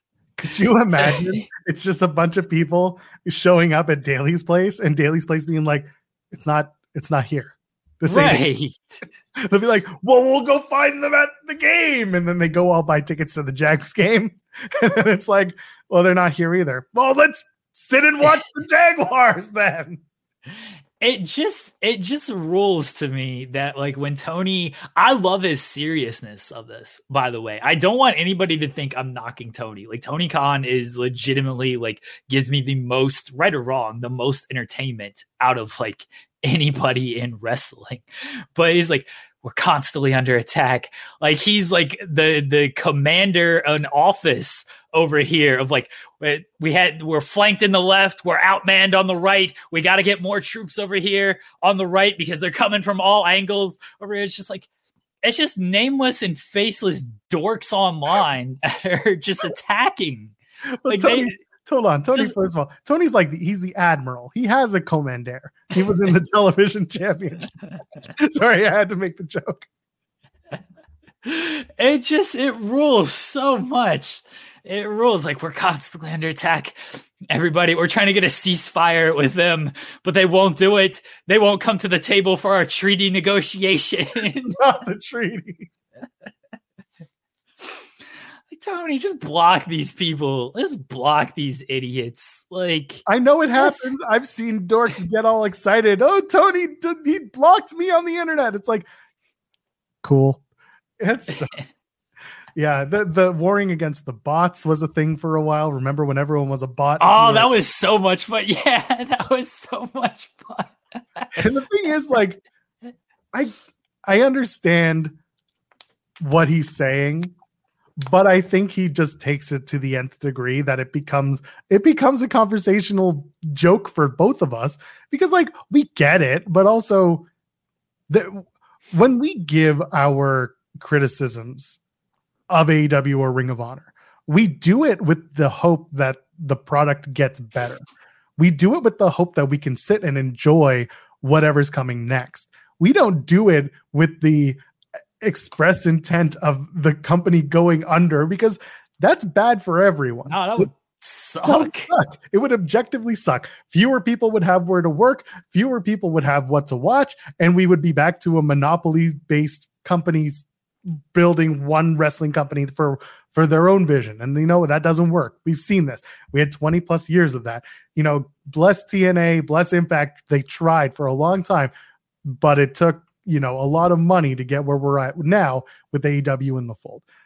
I don't want AEW to go anywhere. I don't want Ring of Honor to go anywhere. I don't want anyone to go anywhere as long as they are producing quality content. I will never call for the end of anyone or any company. It is a lot of people who are already not tuning in, probably will not be tuning in, and just want to yell at the four walls in their padded white rooms instead of actually, you know, giving it a shot and saying either this isn't for me or no, okay, maybe I'll come back next week and try again. Or I'll tune in when this person's on my TV because I like this wrestler or I like this talent. Those are the people you should be going after, Tony. You should be after the people who want to see their favorite wrestler or their favorite characters on their screen. And then you bring them into the rest of the fold and the rest of the universe. That's what you do. You don't say we're under attack and oh my god, we're gonna die. It's like No, what are we doing? here's the thing. It's like that's AEW, and we've talked about this of like AEW was the alternative, and they were the alternative because WWE sucked. And so AEW, the rallying cry was we're not WWE. And the rallying cry is WWE is trying to squash the pissant t-shirt company, right? Like that was the rallying cry. And that's when it felt like AW lost its way for a little while. It's like, wow, now you're just becoming WWE light. Like the rallying cry doesn't make a lot of sense right now. Um, and now they they've rewrited the the feeling has been restored uh with with the the tournament and everything. But like I get why he does it. I get that rallying cry of we're under attack type of thing. It's like the you gotta I just hope Tony knows the difference between idiots who are gonna complain about everything or and people who actually have good faith criticism who want the product to be better, who are longtime fans and still support and just want to see a better alternative and a better uh you know a, a better product. Because there is a big difference between the two and i don't want that to be actually lost when tony does the the we're constantly under attack type of thing because every company in that case is under attack because all these idiots got something to say about every single company Yeah, exactly. And it's just it's all about how you attack or don't engage with it. Because there are just as many people going after everybody else for whatever reasons that are just not no one pays attention. I do agree with this, by the way. It is it's not always just randoms. It is a lot That's of fair. Yeah. It is a lot of podcast people who think their opinion means more. I, I hate this, by the way. I absolutely hate this of the the podcast generation just everybody has the voice, right? And it's just like it's an opinion on a lot of this. And I hate like I'm a news writer. I think people know that. So I write a lot of various articles. I write a lot of opinion piece articles, not my opinion, but like this person gives their opinion on this. This person gives their opinion on this. And it could be good stuff. It could be like Jon Moxley thinks Bryan Danielson is the greatest wrestler in the world. He's correct. But at the end of the day, it's an opinion, right? A lot of these people who are out of the wrestling business, who have no ties to the business anymore, they might talk to people, but like they don't, they're not inside. They're giving their opinion on this stuff. And because they accomplished something 20 decades ago, that's a, that's actually a lot, 20 years, sorry. Two decades, 20 years. 20 years ago, You're good at math. It's okay. yeah. Like they think it matters. And like it doesn't. it just it doesn't. It means it means as much as mine does. And I don't think mine means a whole lot. I like I appreciate I would to, to be honest with everybody, I appreciate everybody who tunes in. I appreciate everybody who supports. I appreciate everybody who thinks highly of me in one way or another. I do think I'm very good as a news writer. I think I'm very good at delivering news and, and things like that. I don't think my opinion on this shit matters at all. I appreciate that you guys watch us and that you you uh, interact with us and engage with us. I don't want anybody being mad or or like taking any type of anything I say and put like any kind of weight into it because it it is just my opinion and I don't think my opinion matters any more than anybody else's. Will I put weight in like Jon Moxley's opinion on certain things because Jon Moxley has been in the ring or is actually in this certain company? Yes. Do I think what Jon Moxley has to say about Grayson Waller means anything? Not really, because I don't think he's ever wrestled Waller. I don't know if he's had a single interaction with Waller. Guaranteed he, he has not. He probably has wa- maybe watched like one segment of Grayson Waller and just like, ah, yeah, sure, he's the Miz. It's like, oh, no. High praise. I mean, honestly, it is. Grayson Waller said as much. But like, we just can't put stock into opinions of, of these people that aren't actually part of the business anymore just because they accomplished something.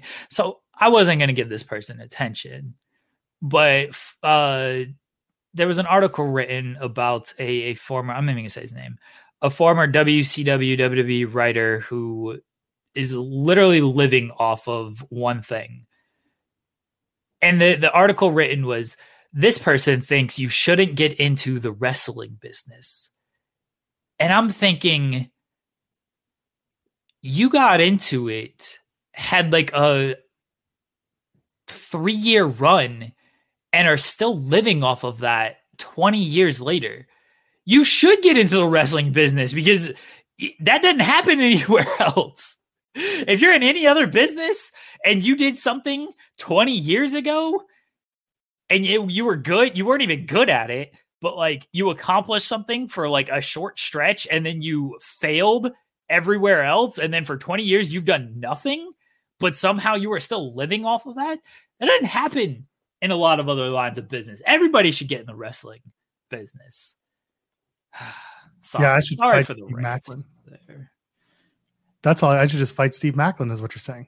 Sometimes I feel this show is under attack, Joel, and that people are taking our opinions and they are they are putting too much stock in them and they don't like this show. If you don't like it, don't watch. No, stop it. Everyone has to watch this show. That's what we're here for. Clicks and views. Put and your money where your mouth is. Your money where your mouth is. By the way, I just saw your your header there, Attack Wrestling. I thought you were just a big fan of Attack Wrestling out in the UK. It was yeah, yeah. It was tongue in tongue in cheek of, of that as yeah. well. Their next show, by the way, is the same night as the Royal Rumble, so uh, you can go. oh, fucking great.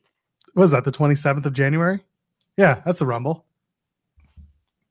This is oh wait oh well yeah I mean I do wonder that like I don't think they pay attention to it is the thing. I think some people do.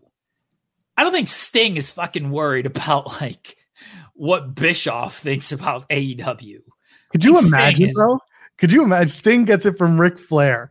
Flair gets it from Bischoff. and just the I know, I know Flair doesn't care about what Bischoff thinks. That's like, fair they, this is this is what the old timers think. Well, I went through this exact same thing in this company, so the end result will be the same. Of them, yeah, and that's what I I don't like about all the online stuff is like everybody just wants to doom and gloom WCW without recognizing why WCW actually kind of like went under because it could have continued to exist had Eric Bischoff kept kept the money into it and just ran it and searched for a different TV deal or just ran live event shows and things like that, it would have bled money, but it could have continued to exist. But once Warner, once Turner turned out and said, Yeah, we're not giving TV, Bischoff was like, Well, it ain't profitable without TV. So I don't want it anymore. And, and, and that's why it went under. Look at how long Impact has existed. And yeah, it took a lot of people throwing a lot of money into it. It took them a, a television company buying them to get them on a television home. It takes a lot. I'm gonna I'm gonna bring this up real quick. Norris mm-hmm. earlier said TNA's been dealing with this with, for decades. They don't whine and complain. They just try to do better. And it's not that they didn't whine and complain. Certain regimes did. Yeah. Don't get me wrong. But even the, like the current regime under Scott D'Amore has been like, let's just focus on a good product, focus on being different, and focus on the talent that we have. I I swear to God, I hate being such a homer for for one company sometimes, but if TNA, if Impact Wrestling had the um the ability and the money that AEW had, then it would be a different conversation about people's perception of TNA, in my opinion. Now, nowadays, that's and like again, it's subjective. I get it. That's not me saying one is better than the other. I just think that in the terms of like class warfare or who has money to do things like get a get a TBS deal who's connected better to get a television deal with someone like Warner Brothers Discovery I I think that if Impact had had or TNA now as they're called had that same connection we would be speaking differently about TNA now than we have in the last 5 years even. They're a different company now than they were even five, six years ago. 10 years ago, people were calling for its demise. They were writing the obituary. Every year, 10 years ago, people were writing the obituary for Impact and for TNA. It was over. It was done. You had guys like Austin Aries, we talked about it on the show, going into a match with John Morrison, no selling the finish, and then afterwards saying, oh, it was all part of a gimmick. We were just trying to work each other. And no, it wasn't. It was just Austin Aries being a piece of shit. But the point being is that sometimes it just comes to like, having the right talent at the right time doing the right thing. It's yeah it's it's just better when there's more opportunity out there and i hope more people put more stock into spending time watching the companies that are providing those other opportunities as well. Let's talk about watching a certain company specifically the WWE and WWE SmackDown, AJ Styles is back. They don't want none, Joel. LA Knight don't want none. AJ attacked him, setting up potentially.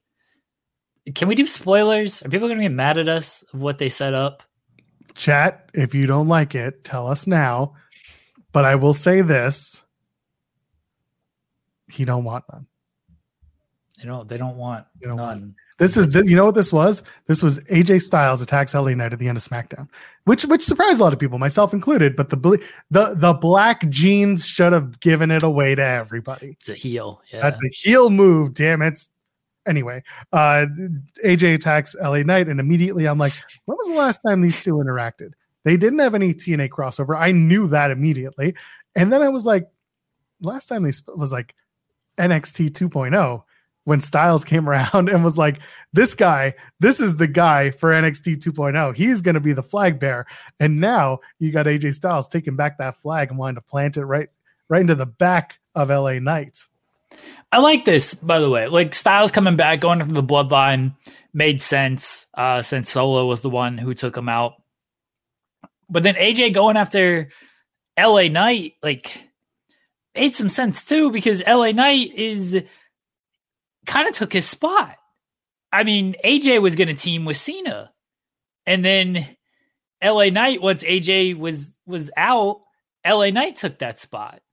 So if I'm AJ, I'm like, no, he, he, I'm here. I'm back. This is I'm the face that runs the place, right? Like th- this is my brand. It's the house that AJ Styles built. Yeah. So I I like that he went after LA Knight to because he didn't go after Orton. Didn't go after Orton. He got respect for Randall. No respect for LA Knight. So I kind of like that he went after LA Knight because again, if you remember that LA Knight took his spot, AJ, you're like, all right, I see how how you're playing the game, how LA Knight's game works here. So I liked it, and it's gonna set up a a match in the the coming weeks. Yeah, it's good stuff. I'm I'm I'm excited for this because I don't think that this is AJ Styles turns heel. I think this is AJ Styles has a gripe, legitimate gripe, having been off TV. He wants his spot back. This is a Drew McIntyre style story. It's similar to what we're doing. It's shades of gray. He doesn't, he's not hating against all the baby faces. He's hating against the guy who took his spot, who happens to be a baby face. So people will make their decisions based on whether or not they like LA Knight. For example, Steven Jensen is going to be so excited that AJ Styles is back and he's going to think AJ Styles is the perennial babyface in this whole story. I get it. Uh, Will Chisholm wants us to spend a few cycles, sorry, seconds, talking about how jacked AJ Styles is. He was, dude. Looking jacked, baby. Looking real jacked. Looking real jacked, baby. you look good at the same time. There's a joke that like fat dudes with body hair could just shave a six pack into their stomach and it would make the same. When I saw the photo, I was like, did he just shave a six pack into his tummy? Is that what we're doing? But no, AJ looks good. He looks great. Good for him. When you're Yeah. off TV, when you're off the road, and if you're serious about, you know, your body and working out and everything, you're gonna spend the time. That's why everyone comes back looking bigger, looking more jacked. Because guess what you get to do? You get to spend your time working on your physique and not worrying about making the next town, eating clean on the road, which is a doesn't exist. That, that's a that's a fallacy right there. But either way, he JJ's at home. He gets to eat what he eats. He gets to work out how he works out, train how he trains, and as a result, he gets to look the way he does. We'll see what happens in a few months. I hope he keeps it up. I'm just saying, when you come back looking jacked, doesn't always stick.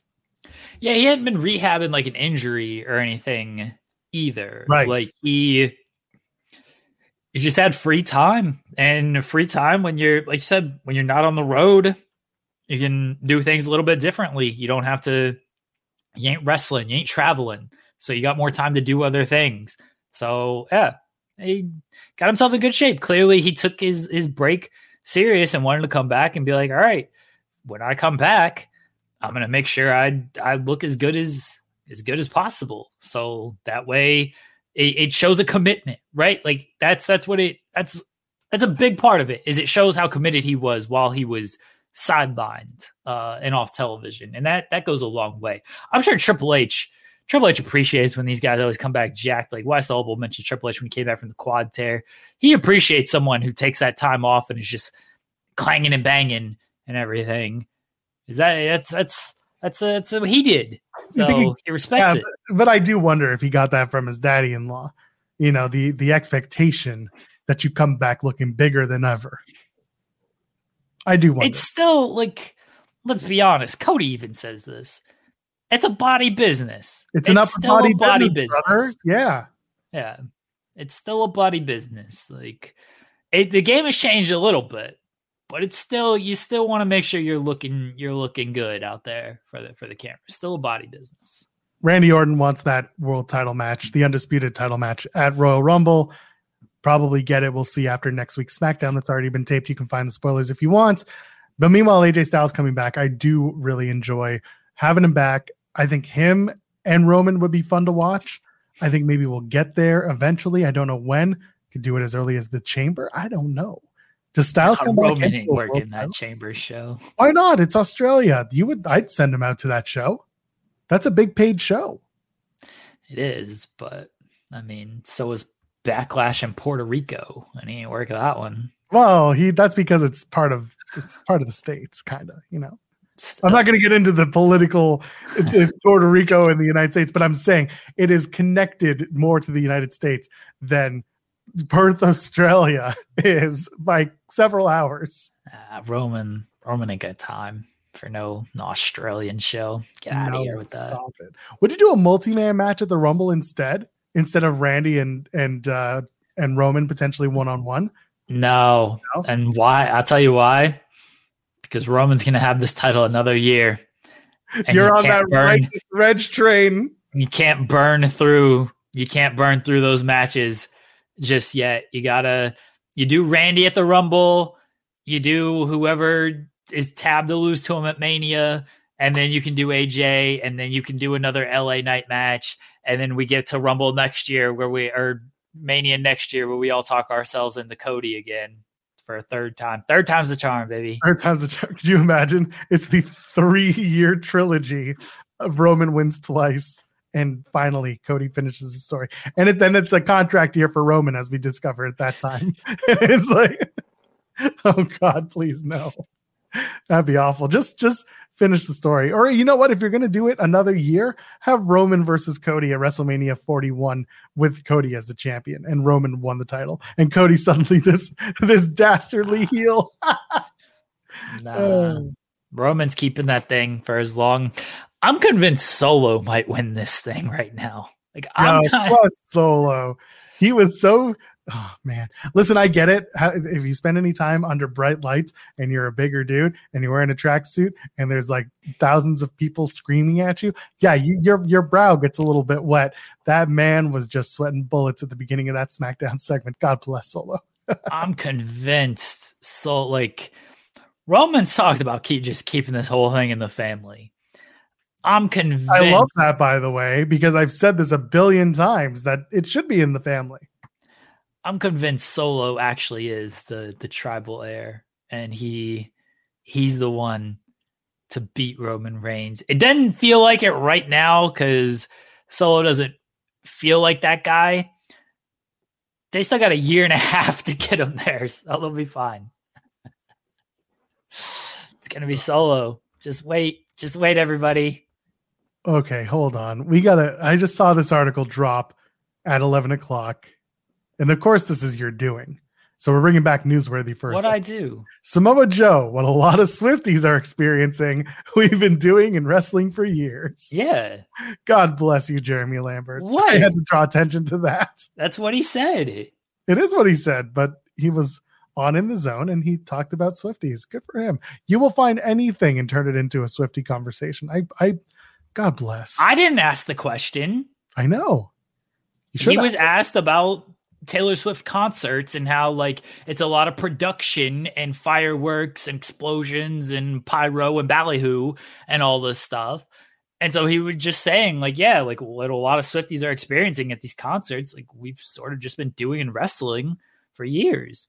Yeah, I turned that into an article. Why wouldn't I? Well, of course you would, but I'm not saying it's a bad thing. I'm just saying God bless because you find a way to do it. All right, thank you. All right, Tribal Heir. Is it Samoa Joe? Dude, could you imagine if Joe comes back?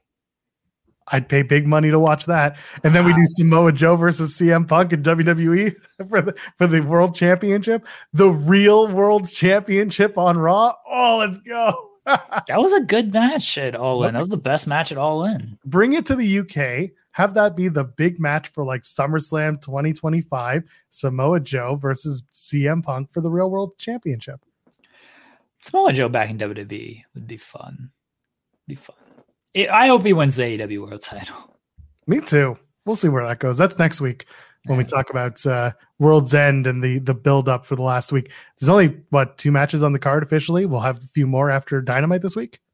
There's yeah two, but one's One missing a competitor. One and a half.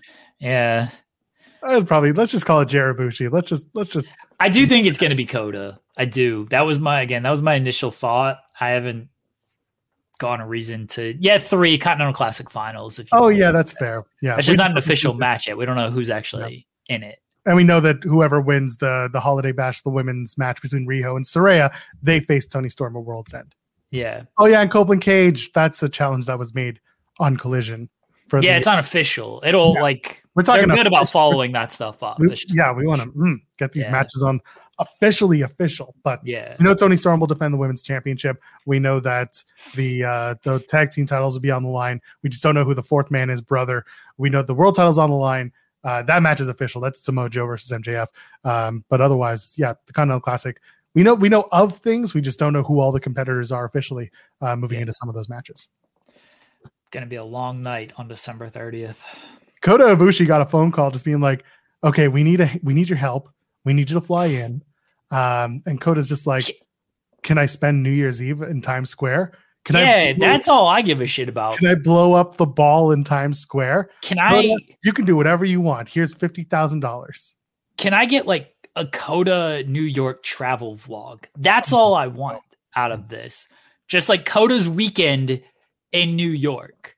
That's that's it. Give me that.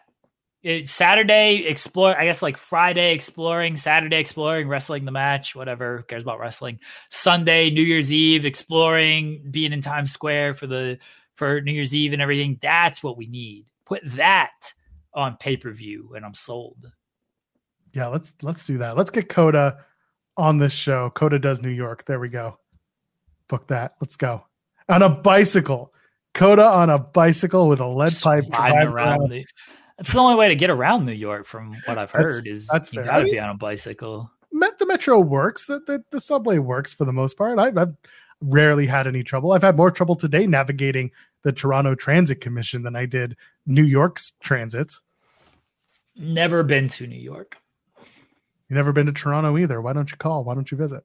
I don't know. I might next year, maybe. That's true. Yeah, um, let's, let's do that. Come come see Taylor Swift. Not with Well, me, but with somebody. That's the only reason I would go. I'd, I'd go alone. I don't care. Like, That's fair. Let's get Jeremy. Let's get Jeremy to Taylor Swift with all your super chats. Will Chisholm sent one saying, So with Bayley calling Dakota the mastermind of damage control, do you think there's a tease of her being the new leader of the group? um, I mean, I think Dakota was sort of. I don't know if they have an established leader because Dakota took kind of credit for bringing Kairi in. So, like, she was like, you know, I made that call. I think Bayley's just kind of playing nice right now because then she entered herself into the Rumble. She's the first female entered into the Rumble. So I think it's just sort of Bayley just playing nice. And the tur- if it still feels like the turn is on Bayley, like everyone she turns, gets turned on. I think she gets turned on and becomes a babyface. It's been a long time since Bayley's been a babyface. Long time. Charlotte being out of the picture uh kind of opens things up a little bit more for for Rumble and Mania because usually Charlotte's going to get a high profile spot no matter what. Now, like she's not there, so they might do Bayley and Iyo. Man, do they do Bayley and Iyo at Mania? Iyo wins with the help of uh, you know, Asuka, Kairi, Dakota. And then we get it, Joel. We get it. Done, done, done, done, done, done. Money, done, done, done, done, done, done. Money, like No. Uh I said this on the Christmas stream, the holiday stream. I'm a Jew. I can say Christmas. the uh Dakota Kai to me might be the person who sorry for the phrasing gets turned on. Um you used it too, so I get to use it. I think that they might turn on Dakota. Yeah, you did very multiple times. People were pointing it out for Jeff Valley Driver pointing out the phrasing in the chat. Uh I could see Dakota Kai being the one who gets jumped out of the group and maybe becomes the baby face and goes after Iyo Sky. I could see it. They have high Okay. hopes for Dakota. okay. She also has been inactive because of Yeah. the injury, but there's a story there. She refuses to jump out Bayley. Maybe it's both of them because Bayley brought her back. And she sees that and she she notices that. And yeah, she has a connection to the other women in the group, but like she doesn't want to go after the the hand that brought her back.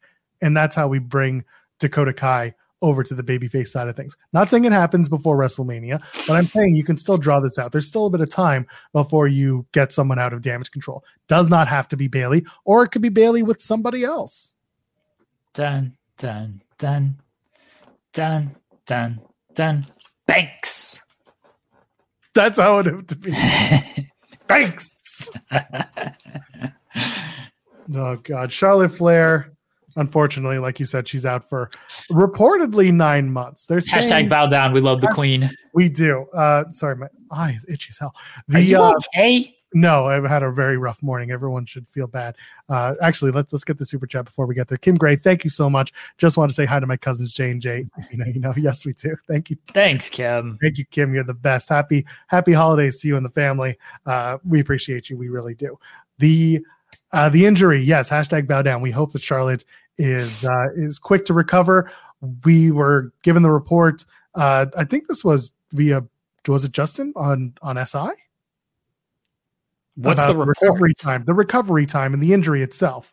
They said it was a torn menis- the, the the Logan Paul special, torn ACL, torn MCL, torn meniscus, and Yeah. then maybe she strained her neck on the way down from that injury. That was that Uh, was I saw that on PW Insider. Okay, I saw the, but I also saw Meltzer report the knee stuff. The neck strain was reported. Uh, not that one was not confirmed. That was from PW Insider. WWE said nine months. So WWE themselves said nine months. yeah. And when WWE says nine months, that gives me pause. John Cena tears his everything. John Cena returns at the Royal Rumble. I am not saying that Charlotte comes back at the Rumble. Not this Rumble. not this rumble. Especially well again that's why i don't know what we're looking at in terms of the injury. I i'm not doubting the injury. I do believe that she was injured. I do believe that it's bad. Sometimes i wonder you know wwe loves to pull the they're superhuman these athletes of ours. So when we say nine months we really mean six. Sometimes we mean four. And then they say oh they're mm-hmm. inhuman. They're superhuman. Don't know. I hope it's quick I hope I'm able to look at this and be like, oh, she actually came back uh, in in Paris at Backlash instead of at SummerSlam or beyond. So we'll see with Charlotte, but we do wish her well. We hope she's okay. We hope that the injury time is minimal and that the recovery time is maximum. I'd be shocked if she was at SummerSlam. SummerSlam would be about the nine month mark. I'd be shocked if it was SummerSlam. I think because you also got to factor in those plans as well. Like maybe she returns in SummerSlam after a match, but then can't wrestle for a couple of, of weeks uh, between them. SummerSlam would surprise me. I'm not I, like nine months is relatively standard for for ACL. I, I Wes Obel said that. I think that's yeah nine months. Usually, if somebody tears an ACL, nine months is about what they're out for because you you're rehabbing all the other stuff with it. I feel like a meniscus is more. Achilles is uh like That's Achilles is the the big one. Yeah, yeah. That's, that's the year maybe plus. Yeah, like and nine months might be a little generous of when she's gonna return. I wouldn't expect her if she's back by Survivor Series of next year. I think that would be good. Like that's my expectation. Okay. Uh, again, I hope I'm surprised. That's really what I'm getting at. Is I hope it's not a full nine months. I hope that it, that she's back sooner. Because again, in history, when WWE reports nine months, traditionally they're back a little sooner because so they can say our athletes are superhuman, they're amazing, and so on and so forth. That's a good thing if it happens, but we'll find out. Will Chisholm sent a super chat saying that Michael Cole, it's boss time return is going to be so funny. to be fair, they said Wes Lee would be out eight to 12 months. The Wes Lee injury is so strange to me because he comes out w- with the, the, you know, not the brace, the, um, uh, the, the singular thing. It's a crutch. Was it the crutch? Yeah, yeah. I think MJF had the, the cane, the weird cane. But yeah, so Wes Lee comes out with the crutch. No one really expected it, and nobody really knows what Yeah. you know reportedly went down. But comes out and, and Wes Lee says I'm out, and then we find out it's going to be back surgery, which is like I, I thought it was going to be a knee. I thought it was going to be something else. When they said back, I'm like, oh shit, that's a year. You do a backiotomy, you're gone for. Look what happened to Randy Orton. Took him 18 months. Took his time. Wes Lee is much younger. We don't know what the wear and tear on his body looks like, but that's yeah, that's looking like close to a year. That sucks for Wes Lee. But uh, Michael Cole saying it's boss time for the first time. He's gonna he's gonna explode out of his seat. he's gonna run around the ring yelling it's boss time. Well, this is this is Michael Cole unhinged too. Like he would that that was subdued Michael Cole having to do all of that. Like now we get a Michael Cole who's just given the freedom to do whatever. Oh, it's gonna be it's gonna be it's gonna, it's gonna be special. It's gonna be special. It's boss time. It's boss time. It's boss time. It's boss. He's, I got a golden ticket, but it's him yelling it's boss time. Oh god. Yeah, that's gonna yeah. They need to get that shot, the camera shot, like they used to do with Mauro. Ranallo. They'll do it. They'll they they they still got that little camera of uh yeah, the camera of Cole losing his shit when Punk came back. Like they still do that announcer cam gimmick. They'll they they have it. What else from SmackDown is worth bringing up, if anything? Um, I remember a lot of it because I had Mhm. it on the same time as Final Battle. I was covering more Final that's- Battle. Roman Reigns returned. Acknowledge. We Oh, uh, Carmelo Hayes had his debut match and surprised some people, not Yeah. named Jeremy or Joel, winning that first round match against Thank Grayson God. Waller. Uh, Really expected that. Uh, I will not spoil the next rounds, but uh, it's good to see Grace. It's, sorry, it's good to see Carmelo Hayes walk out with that victory and get a good start on SmackDown. What do you think of that? Uh, that first match for for Carmelo Hayes. It was good. Um, yeah, I can't. I'm not gonna lie, I didn't catch all of it. Um, but the the bits and pieces that I that I saw, like, is what you expect from from those two. I'm glad he won because I think him and Kevin Owens is the match you need to do. I suspect, uh, like, like we talked about, there were there were a couple ways to book it, and the the two best ways were Melo winning the first match, and then either having a competitive match against Kevin and losing, or having a competitive match against Lashley and losing. So we've at least both are on the table. They they they're setting up the match against Kevin. So so good. The one thing I didn't want was either Melo losing in the first round. I guess two things: losing in the first round or losing to Austin Theory in the second round. Didn't want that. And fortunately, we got past stage one. Kevin Owens got past his stage, so he'll either have a competitive match against Owens and lose, or he'll have a competitive match against Lashley and lose. Shit, maybe he wins the whole thing. I don't think so, but maybe he does. And then on the other side, Lashley is going to take on Santos Escobar next. That's going to be a fun match. That's a match I'm looking forward to. Yeah. I don't know if they're leaning in anymore on the Lashley Profits more babyface because they're definitely keeping Santos Escobar as the heel. That's He's fine. That's understandable. He's a dick. It felt like Bobby was like a deal, like a again shades of gray, uh, baby face that was kind of a dick.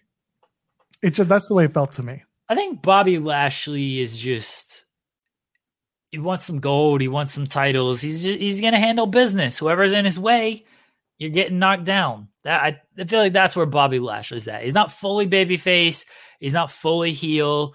He's just he's a businessman, you know? Like whoever's in his way, you got to get dealt with. He's a I business. respect that. He's a businessman. Yeah.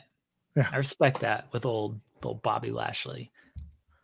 That's fair. Okay. Yeah, Lashley stands on his business. God damn. See, Omos made his return last night at a house show. He's been wrestling house shows. It's not a return. See that Omos was at a house show and won his match last night? How's that? Take two. Man, Omos, they can bring him in at any time and he'd be awesome. But I don't know what they're gonna do with with Omos. So what what can you do? Yep. Um, I I did SmackDown. Uh, no, Raw is tonight. Raw is tonight, What is allegedly. what is happening on Raw? It's a tremendous show, Joel Pearl. A great yeah. lineup for people at 8 p.m. I know this lineup off the top of my head, Joel. Good because I can't see shit on the WWE website. 8 p.m. Eastern, USA Network. Join Mhm. us for a great show. It's going to feature Gunther defending the WWE Intercontinental Championship against The Miz. Gunther, the longest reigning Intercontinental Champion of all time. Can The Miz win his 10th Intercontinental Championship? I think he's a 10. I actually don't know. Uh, can he can he win the Intercontinental title? If The Miz loses, he can never challenge for the Intercontinental Championship again as long as Gunther is the WWE Intercontinental Champion. We also have a undisputed WWE Tag Team title matchup as the Judgment Day. Finn Balor, Damian Priest continue to prove that they run Raw when they take on the Creed brothers, Julius and Brutus Creed. Can the Creed brothers knock off the Judgment Day in an undisputed WWE Tag Team title match? Tune in live 8 p.m. Eastern, USA Network to find out. Plus, the WWE Women's Tag Team Championships are on the line as Piper Niven and Chelsea Green defend against Kayden Carter and Katana Chance. They love colors. They love music.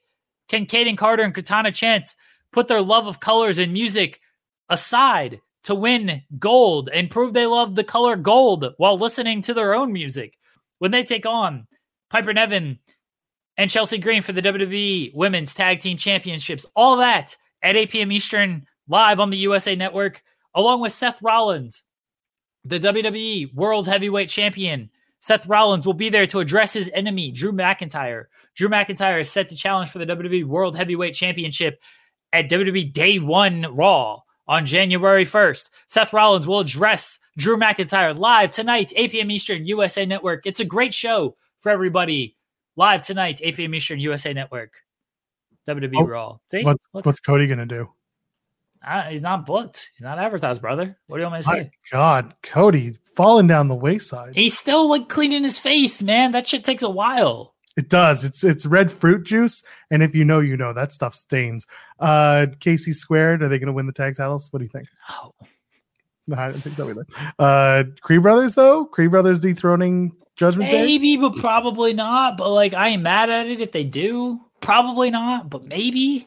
It feels to me like this might be Cody coming in, and there's a disqualification finish. They do a six man tag next week because it's Christmas Raw.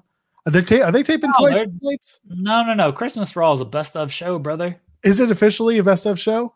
Yeah. That sounds They awful. ain't, they ain't taping six hours of Raw tonight. They don't have to. All they have to do is tape a few matches and intersplice between best of the year. They, weekly Chris- live episodic content. What are we doing here, WWE? Remember they did they did a best of Christmas Raw a few years ago, and that's when they introduced the women's tag team titles. Santa Vince did the oh big intro. God, that was bad.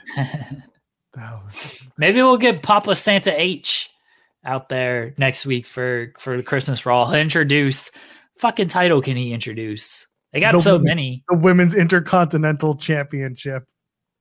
Ah, okay. Award show. Yeah, they should do the Slammies. Like It uh, should be the Slammies, but if it wasn't day one Raw, then they would do the Slammies instead.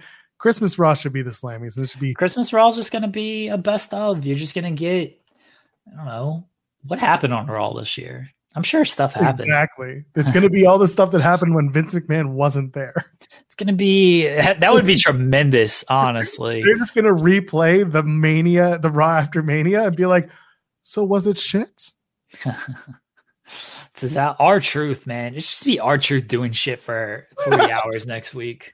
You know that episode of uh, The Simpsons where they're gonna take the cable off the air, so Krusty goes to a shack in the middle of nowhere, and he's like, "It's just me for 24 hours a day with my friend." Uh, uh, this photo of Ike Eisenhower. Let's get busy. That's what I need from R-Truth. They just put him in the studio, single camera on him, and he just vamps for three full hours. I'm for it. For it. We should do that. Big business right there. R-Truth. Oh my goodness. Next, uh, what, what, what we got Wednesday? Wednesday, Missa Kate is supposed to be joining us. We're excited to welcome her to the show. We're going to confirm that, but uh, that is the tentative booking is Missa Kate. If you haven't seen her, then you haven't been watching the NWA, and I kind of get it, but she's tearing up the independents as well. Wow. She's a fantastic talent. She is a reason to watch the NWA because, again, the NWA undercard, the women's division, is very, very strong. So we're excited to welcome Missa uh, on Wednesday morning. There we go. So the you you mentioned this uh ahead of ahead of things. Um we had Jade we had Jade Chung on to to break that news. That Scott D'Amore had breaking news on Busted Open. Yes. Did he break that news? Well, uh apparently the breaking news was just as Scott D'Amore teased on Busted Open Radio, worlds will collide on January 13th at Hard to Kill. You won't believe who is showing up. So he broke so the Mike news. Rallis will be at Hard to Kill on January 13th. Madcap Mike Rallis will make his debut. He broke the news that you won't believe who is showing up. Hooray. Listen, I, the free agents are up in two days. We have Mustafa Ali teasing an announcement. You've got Yeah. Mason Mansoor, the former Mason Mansoor. They are appearing in DPW. They are appearing in GCW. Uh, Big Gay Brunch. They're going to be there. And you've got Top Dollar. He's going to be returning to GCW. Very excited for that. Uh, that can we can we talk real quick? Did you see the tweet that he posted that that that AJ Francis posted about the the botch that everyone wants to talk about the the flop right the the what called him flop dollar did you read this it turned Yeah. out that Did he article on it. he did the article. Good. So he was talking about how he did the move that is now, you know, synonymous with him wherever he goes. Thank you. And uh, it turns out that he went to the doctor not too long afterwards and basically found out he was diabetic. Very, and that his blood sugar at the time was like a ridiculous amount, leading into like he basically that he, he was diabetic, and that like saved his life. That that incident that was wild. That's a wild story to be telling. I props to AJ Francis. Yeah. Um. Yeah, he tweeted this on like Saturday night because it was the year anniversary of the dive that went wrong. Um, you know, we all made fun of him at the, he made fun of himself. Like he got he made fun of it on WWE TV. Michael Cole kept mentioning it, and he even said, like, yeah, we are trying maybe gonna work a match. Me and Michael Cole, we wanted to work a match. Clearly, he was okay with one, he was okay, which is good. Two, he was okay with like the jokes and stuff because I mean, maybe you know, maybe the business has changed enough to where if he went and was like, "Hey, can we not do this?" they would have said, "Yes, okay, no problem." But like the wrestling business is the wrestling business. Stuff like this happens. Typically, it gets made fun of on television. Um, so, but he was okay with it. Didn't ask anybody to stop or anything like that. And again, wanted to try to turn it into something it's good that he got help. It's good that he went to the the doctor. He got the diagnosis, and that it, it did help him in the end with, with everything. Uh, he kept that kept that pretty quiet. No one knew for the last year that had happened. But glad glad he's okay. He he's done that move before. Like it's very easy to make fun of Top Dolla that he didn't pull it off. It's like, oh, haha, see, too big to jump up. Like he's done it before it was just unfortunate. And now we kind of know why that on national television, he couldn't hit the move. You know, in front of millions on Fox, he couldn't hit the move, but he hit it in front of like 50 people at an independent show. So I have to say this jokingly. Do you think they're going to do the dive, but do the botch dive as a spot in GCW? Just to, to get people. I don't know if you can like how do you how do you pull it off? Like that's tough because that's a tough botch right there. Sabu, Lance Storm has told us a million times. Sabu would famously botch spots like on purpose. Like he would tell Lance and other wrestlers, like, yeah, I'm gonna fuck this up. So they chant, you fucked up. But like I didn't fuck up. I just I just do it to work them, which hilarious, absolutely hilarious. I'm like, let me screw up this move to get a you fucked up chant because that's the reaction I'm looking for. Like that's higher level thinking right there from Sabu. There's one thing Sabu was good at. It's, it's high. Uh, I'm watching this because I have the tweet loaded up and I'll read it in a sec. But like he could do it if he lands on his on his hands and maybe turns it into a turns it into a dive off of his hands. I don't know. There's a there's a way to do it, but I think he'll play into it at the GCW match. Uh, I'll read the tweet out real quick. The the the botch saved my life. I made that dive a dozen times before. Legs felt off, but I didn't think about it. After I failed, I went to the doc and found out I had type 2 diabetes and my blood sugar was 626, which, by the way, I don't have diabetes, but people in the replies were like, that's insanely high. He says, I almost lost my life and I was about to lose both feet the botch saved my life. Later on, he says blood sugar was taken like a month later. Someone talking about the 626 is wild. Uh, he says it was taken a month later when I couldn't put weight back on. So I got my blood tested to get approved for TRT. Knowing how I track my sugar levels now, the night of the botch is probably 250 to 300, which is still terrible. And then other people just sharing their their their uh, stories about that. It's craziness yeah, like good on good on AJ for for getting the getting getting diagnosis, getting healthy, getting healthier. Uh, he gets made fun of a, a lot on social media because of various reasons, but I've never heard a bad word about the person. AJ Francis. Uh, never heard a bad word about the actual person. The wrestling is what it is with him he's a very good person. There you go. We'll all we'll all watch AJ Francis matches tonight. That's what we'll do to celebrate AJ Francis. Short night. It's gonna be. I'm Jay. I'm kidding. I'm kidding. Oh, I'm gonna clip this and send it to him, and we're gonna rate things. Ah. Oh, we like to do it. He's a good dude. Does a lot of good stuff for charities. Does a lot of good stuff for people in need. So there you go. Especially this. I think we, we should get AJ on this show. He knows. I mean, he's Let's he's do that. with Sean. Yeah. Let's let's get AJ Francis on the show. I'm sure he'd enjoy talking about that and talking about his charitable endeavors because that's fun. And then we'll let the chat have a little fun with him too because I want to. I'm gonna partner promo punch him in the face with uh, his his friends and uh, his former stablemates. oh, ooh. Yeah. Well, maybe not. I've already had that awkward interaction once. Yeah.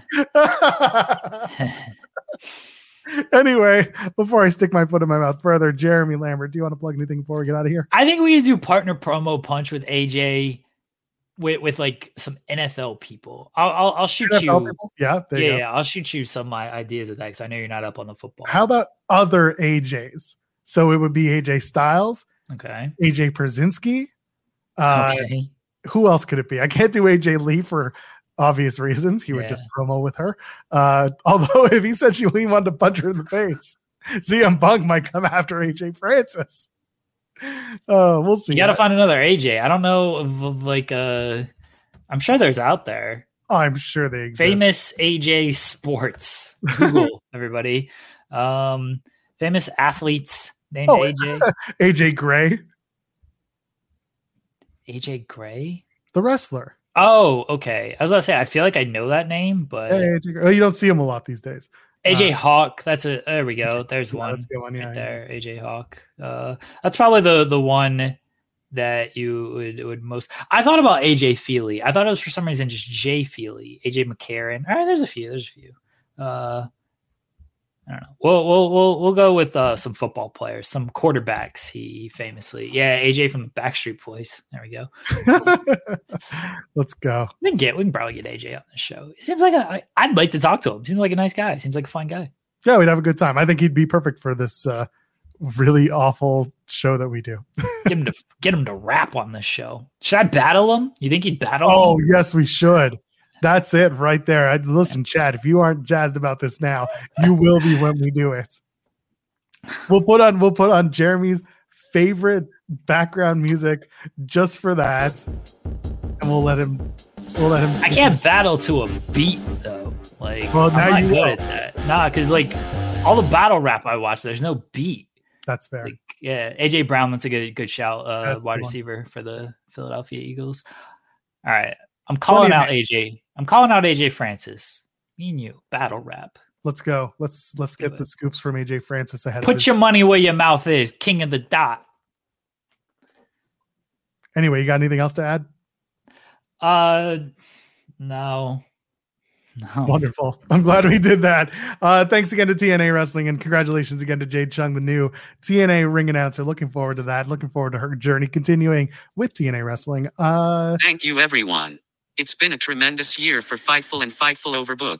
We Why? have a great week of In the Weeds coming up. stop we it. have breaking news tomorrow on In the Weeds 10 a.m. Oh, it's out of. It's That dated last already. Yeah, already- Jeez, Tony Lambert, what are we doing here?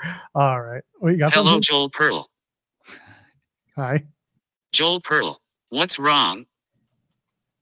We have one more super chat I forgot about. Will Chisholm said, nice NXT 2.0 match on SmackDown. LOL. That Lashley and Santos promo was great. It's hard to book Bobby Heel because the fans love him. And that's a good point. People really like Bobby Lashley. He is becoming that legacy character that people just want to love because he's so he's so good. Like he's he's just beloved. He's he's really good at his job.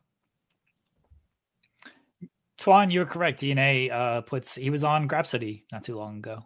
Yeah. Go check that out. Yes. It was a good interview too. Yeah. All right. We're out of here. Jeremy, anything else? AJ Francis calling you out. Let's do it. Who hotter than Flop Dolla? Me. Wow, shots fired. Th- It was like a bit of a weak shot, but it was a shot nonetheless. Subscribe to the channel, like the video. Ladies and gentlemen, friends beyond the binary. I am at Joel Pearl, J O E L P E A R L. We will see you in the next one. Cheers. You know how to book flights and hotels. All you're missing is a tool to plan the travel experiences you'll have once you arrive. That's why you need Viator. Book guided tours, excursions, and more in one place. There are over 300,000 travel experiences to choose from, so you can find something for everyone. And Viator offers free cancellation and 24 7 customer support for worry free travel. Download the Viator app now and use code Viator10 for 10% off your first booking in the app. Find travel experiences for you. Do more with Viator. Without the ones like you, who work tirelessly to keep things running, everything would suddenly stop. Hospitals, factories, schools, and power plants, they all depend on you. No matter the weather, emergency, or time of day, you're the ones who get it done. At Grainger, we're here for you with professional grade industrial supplies. Count on real time product availability and fast delivery. Call clickgrainger.com or just stop by. Grainger for the ones who get it done.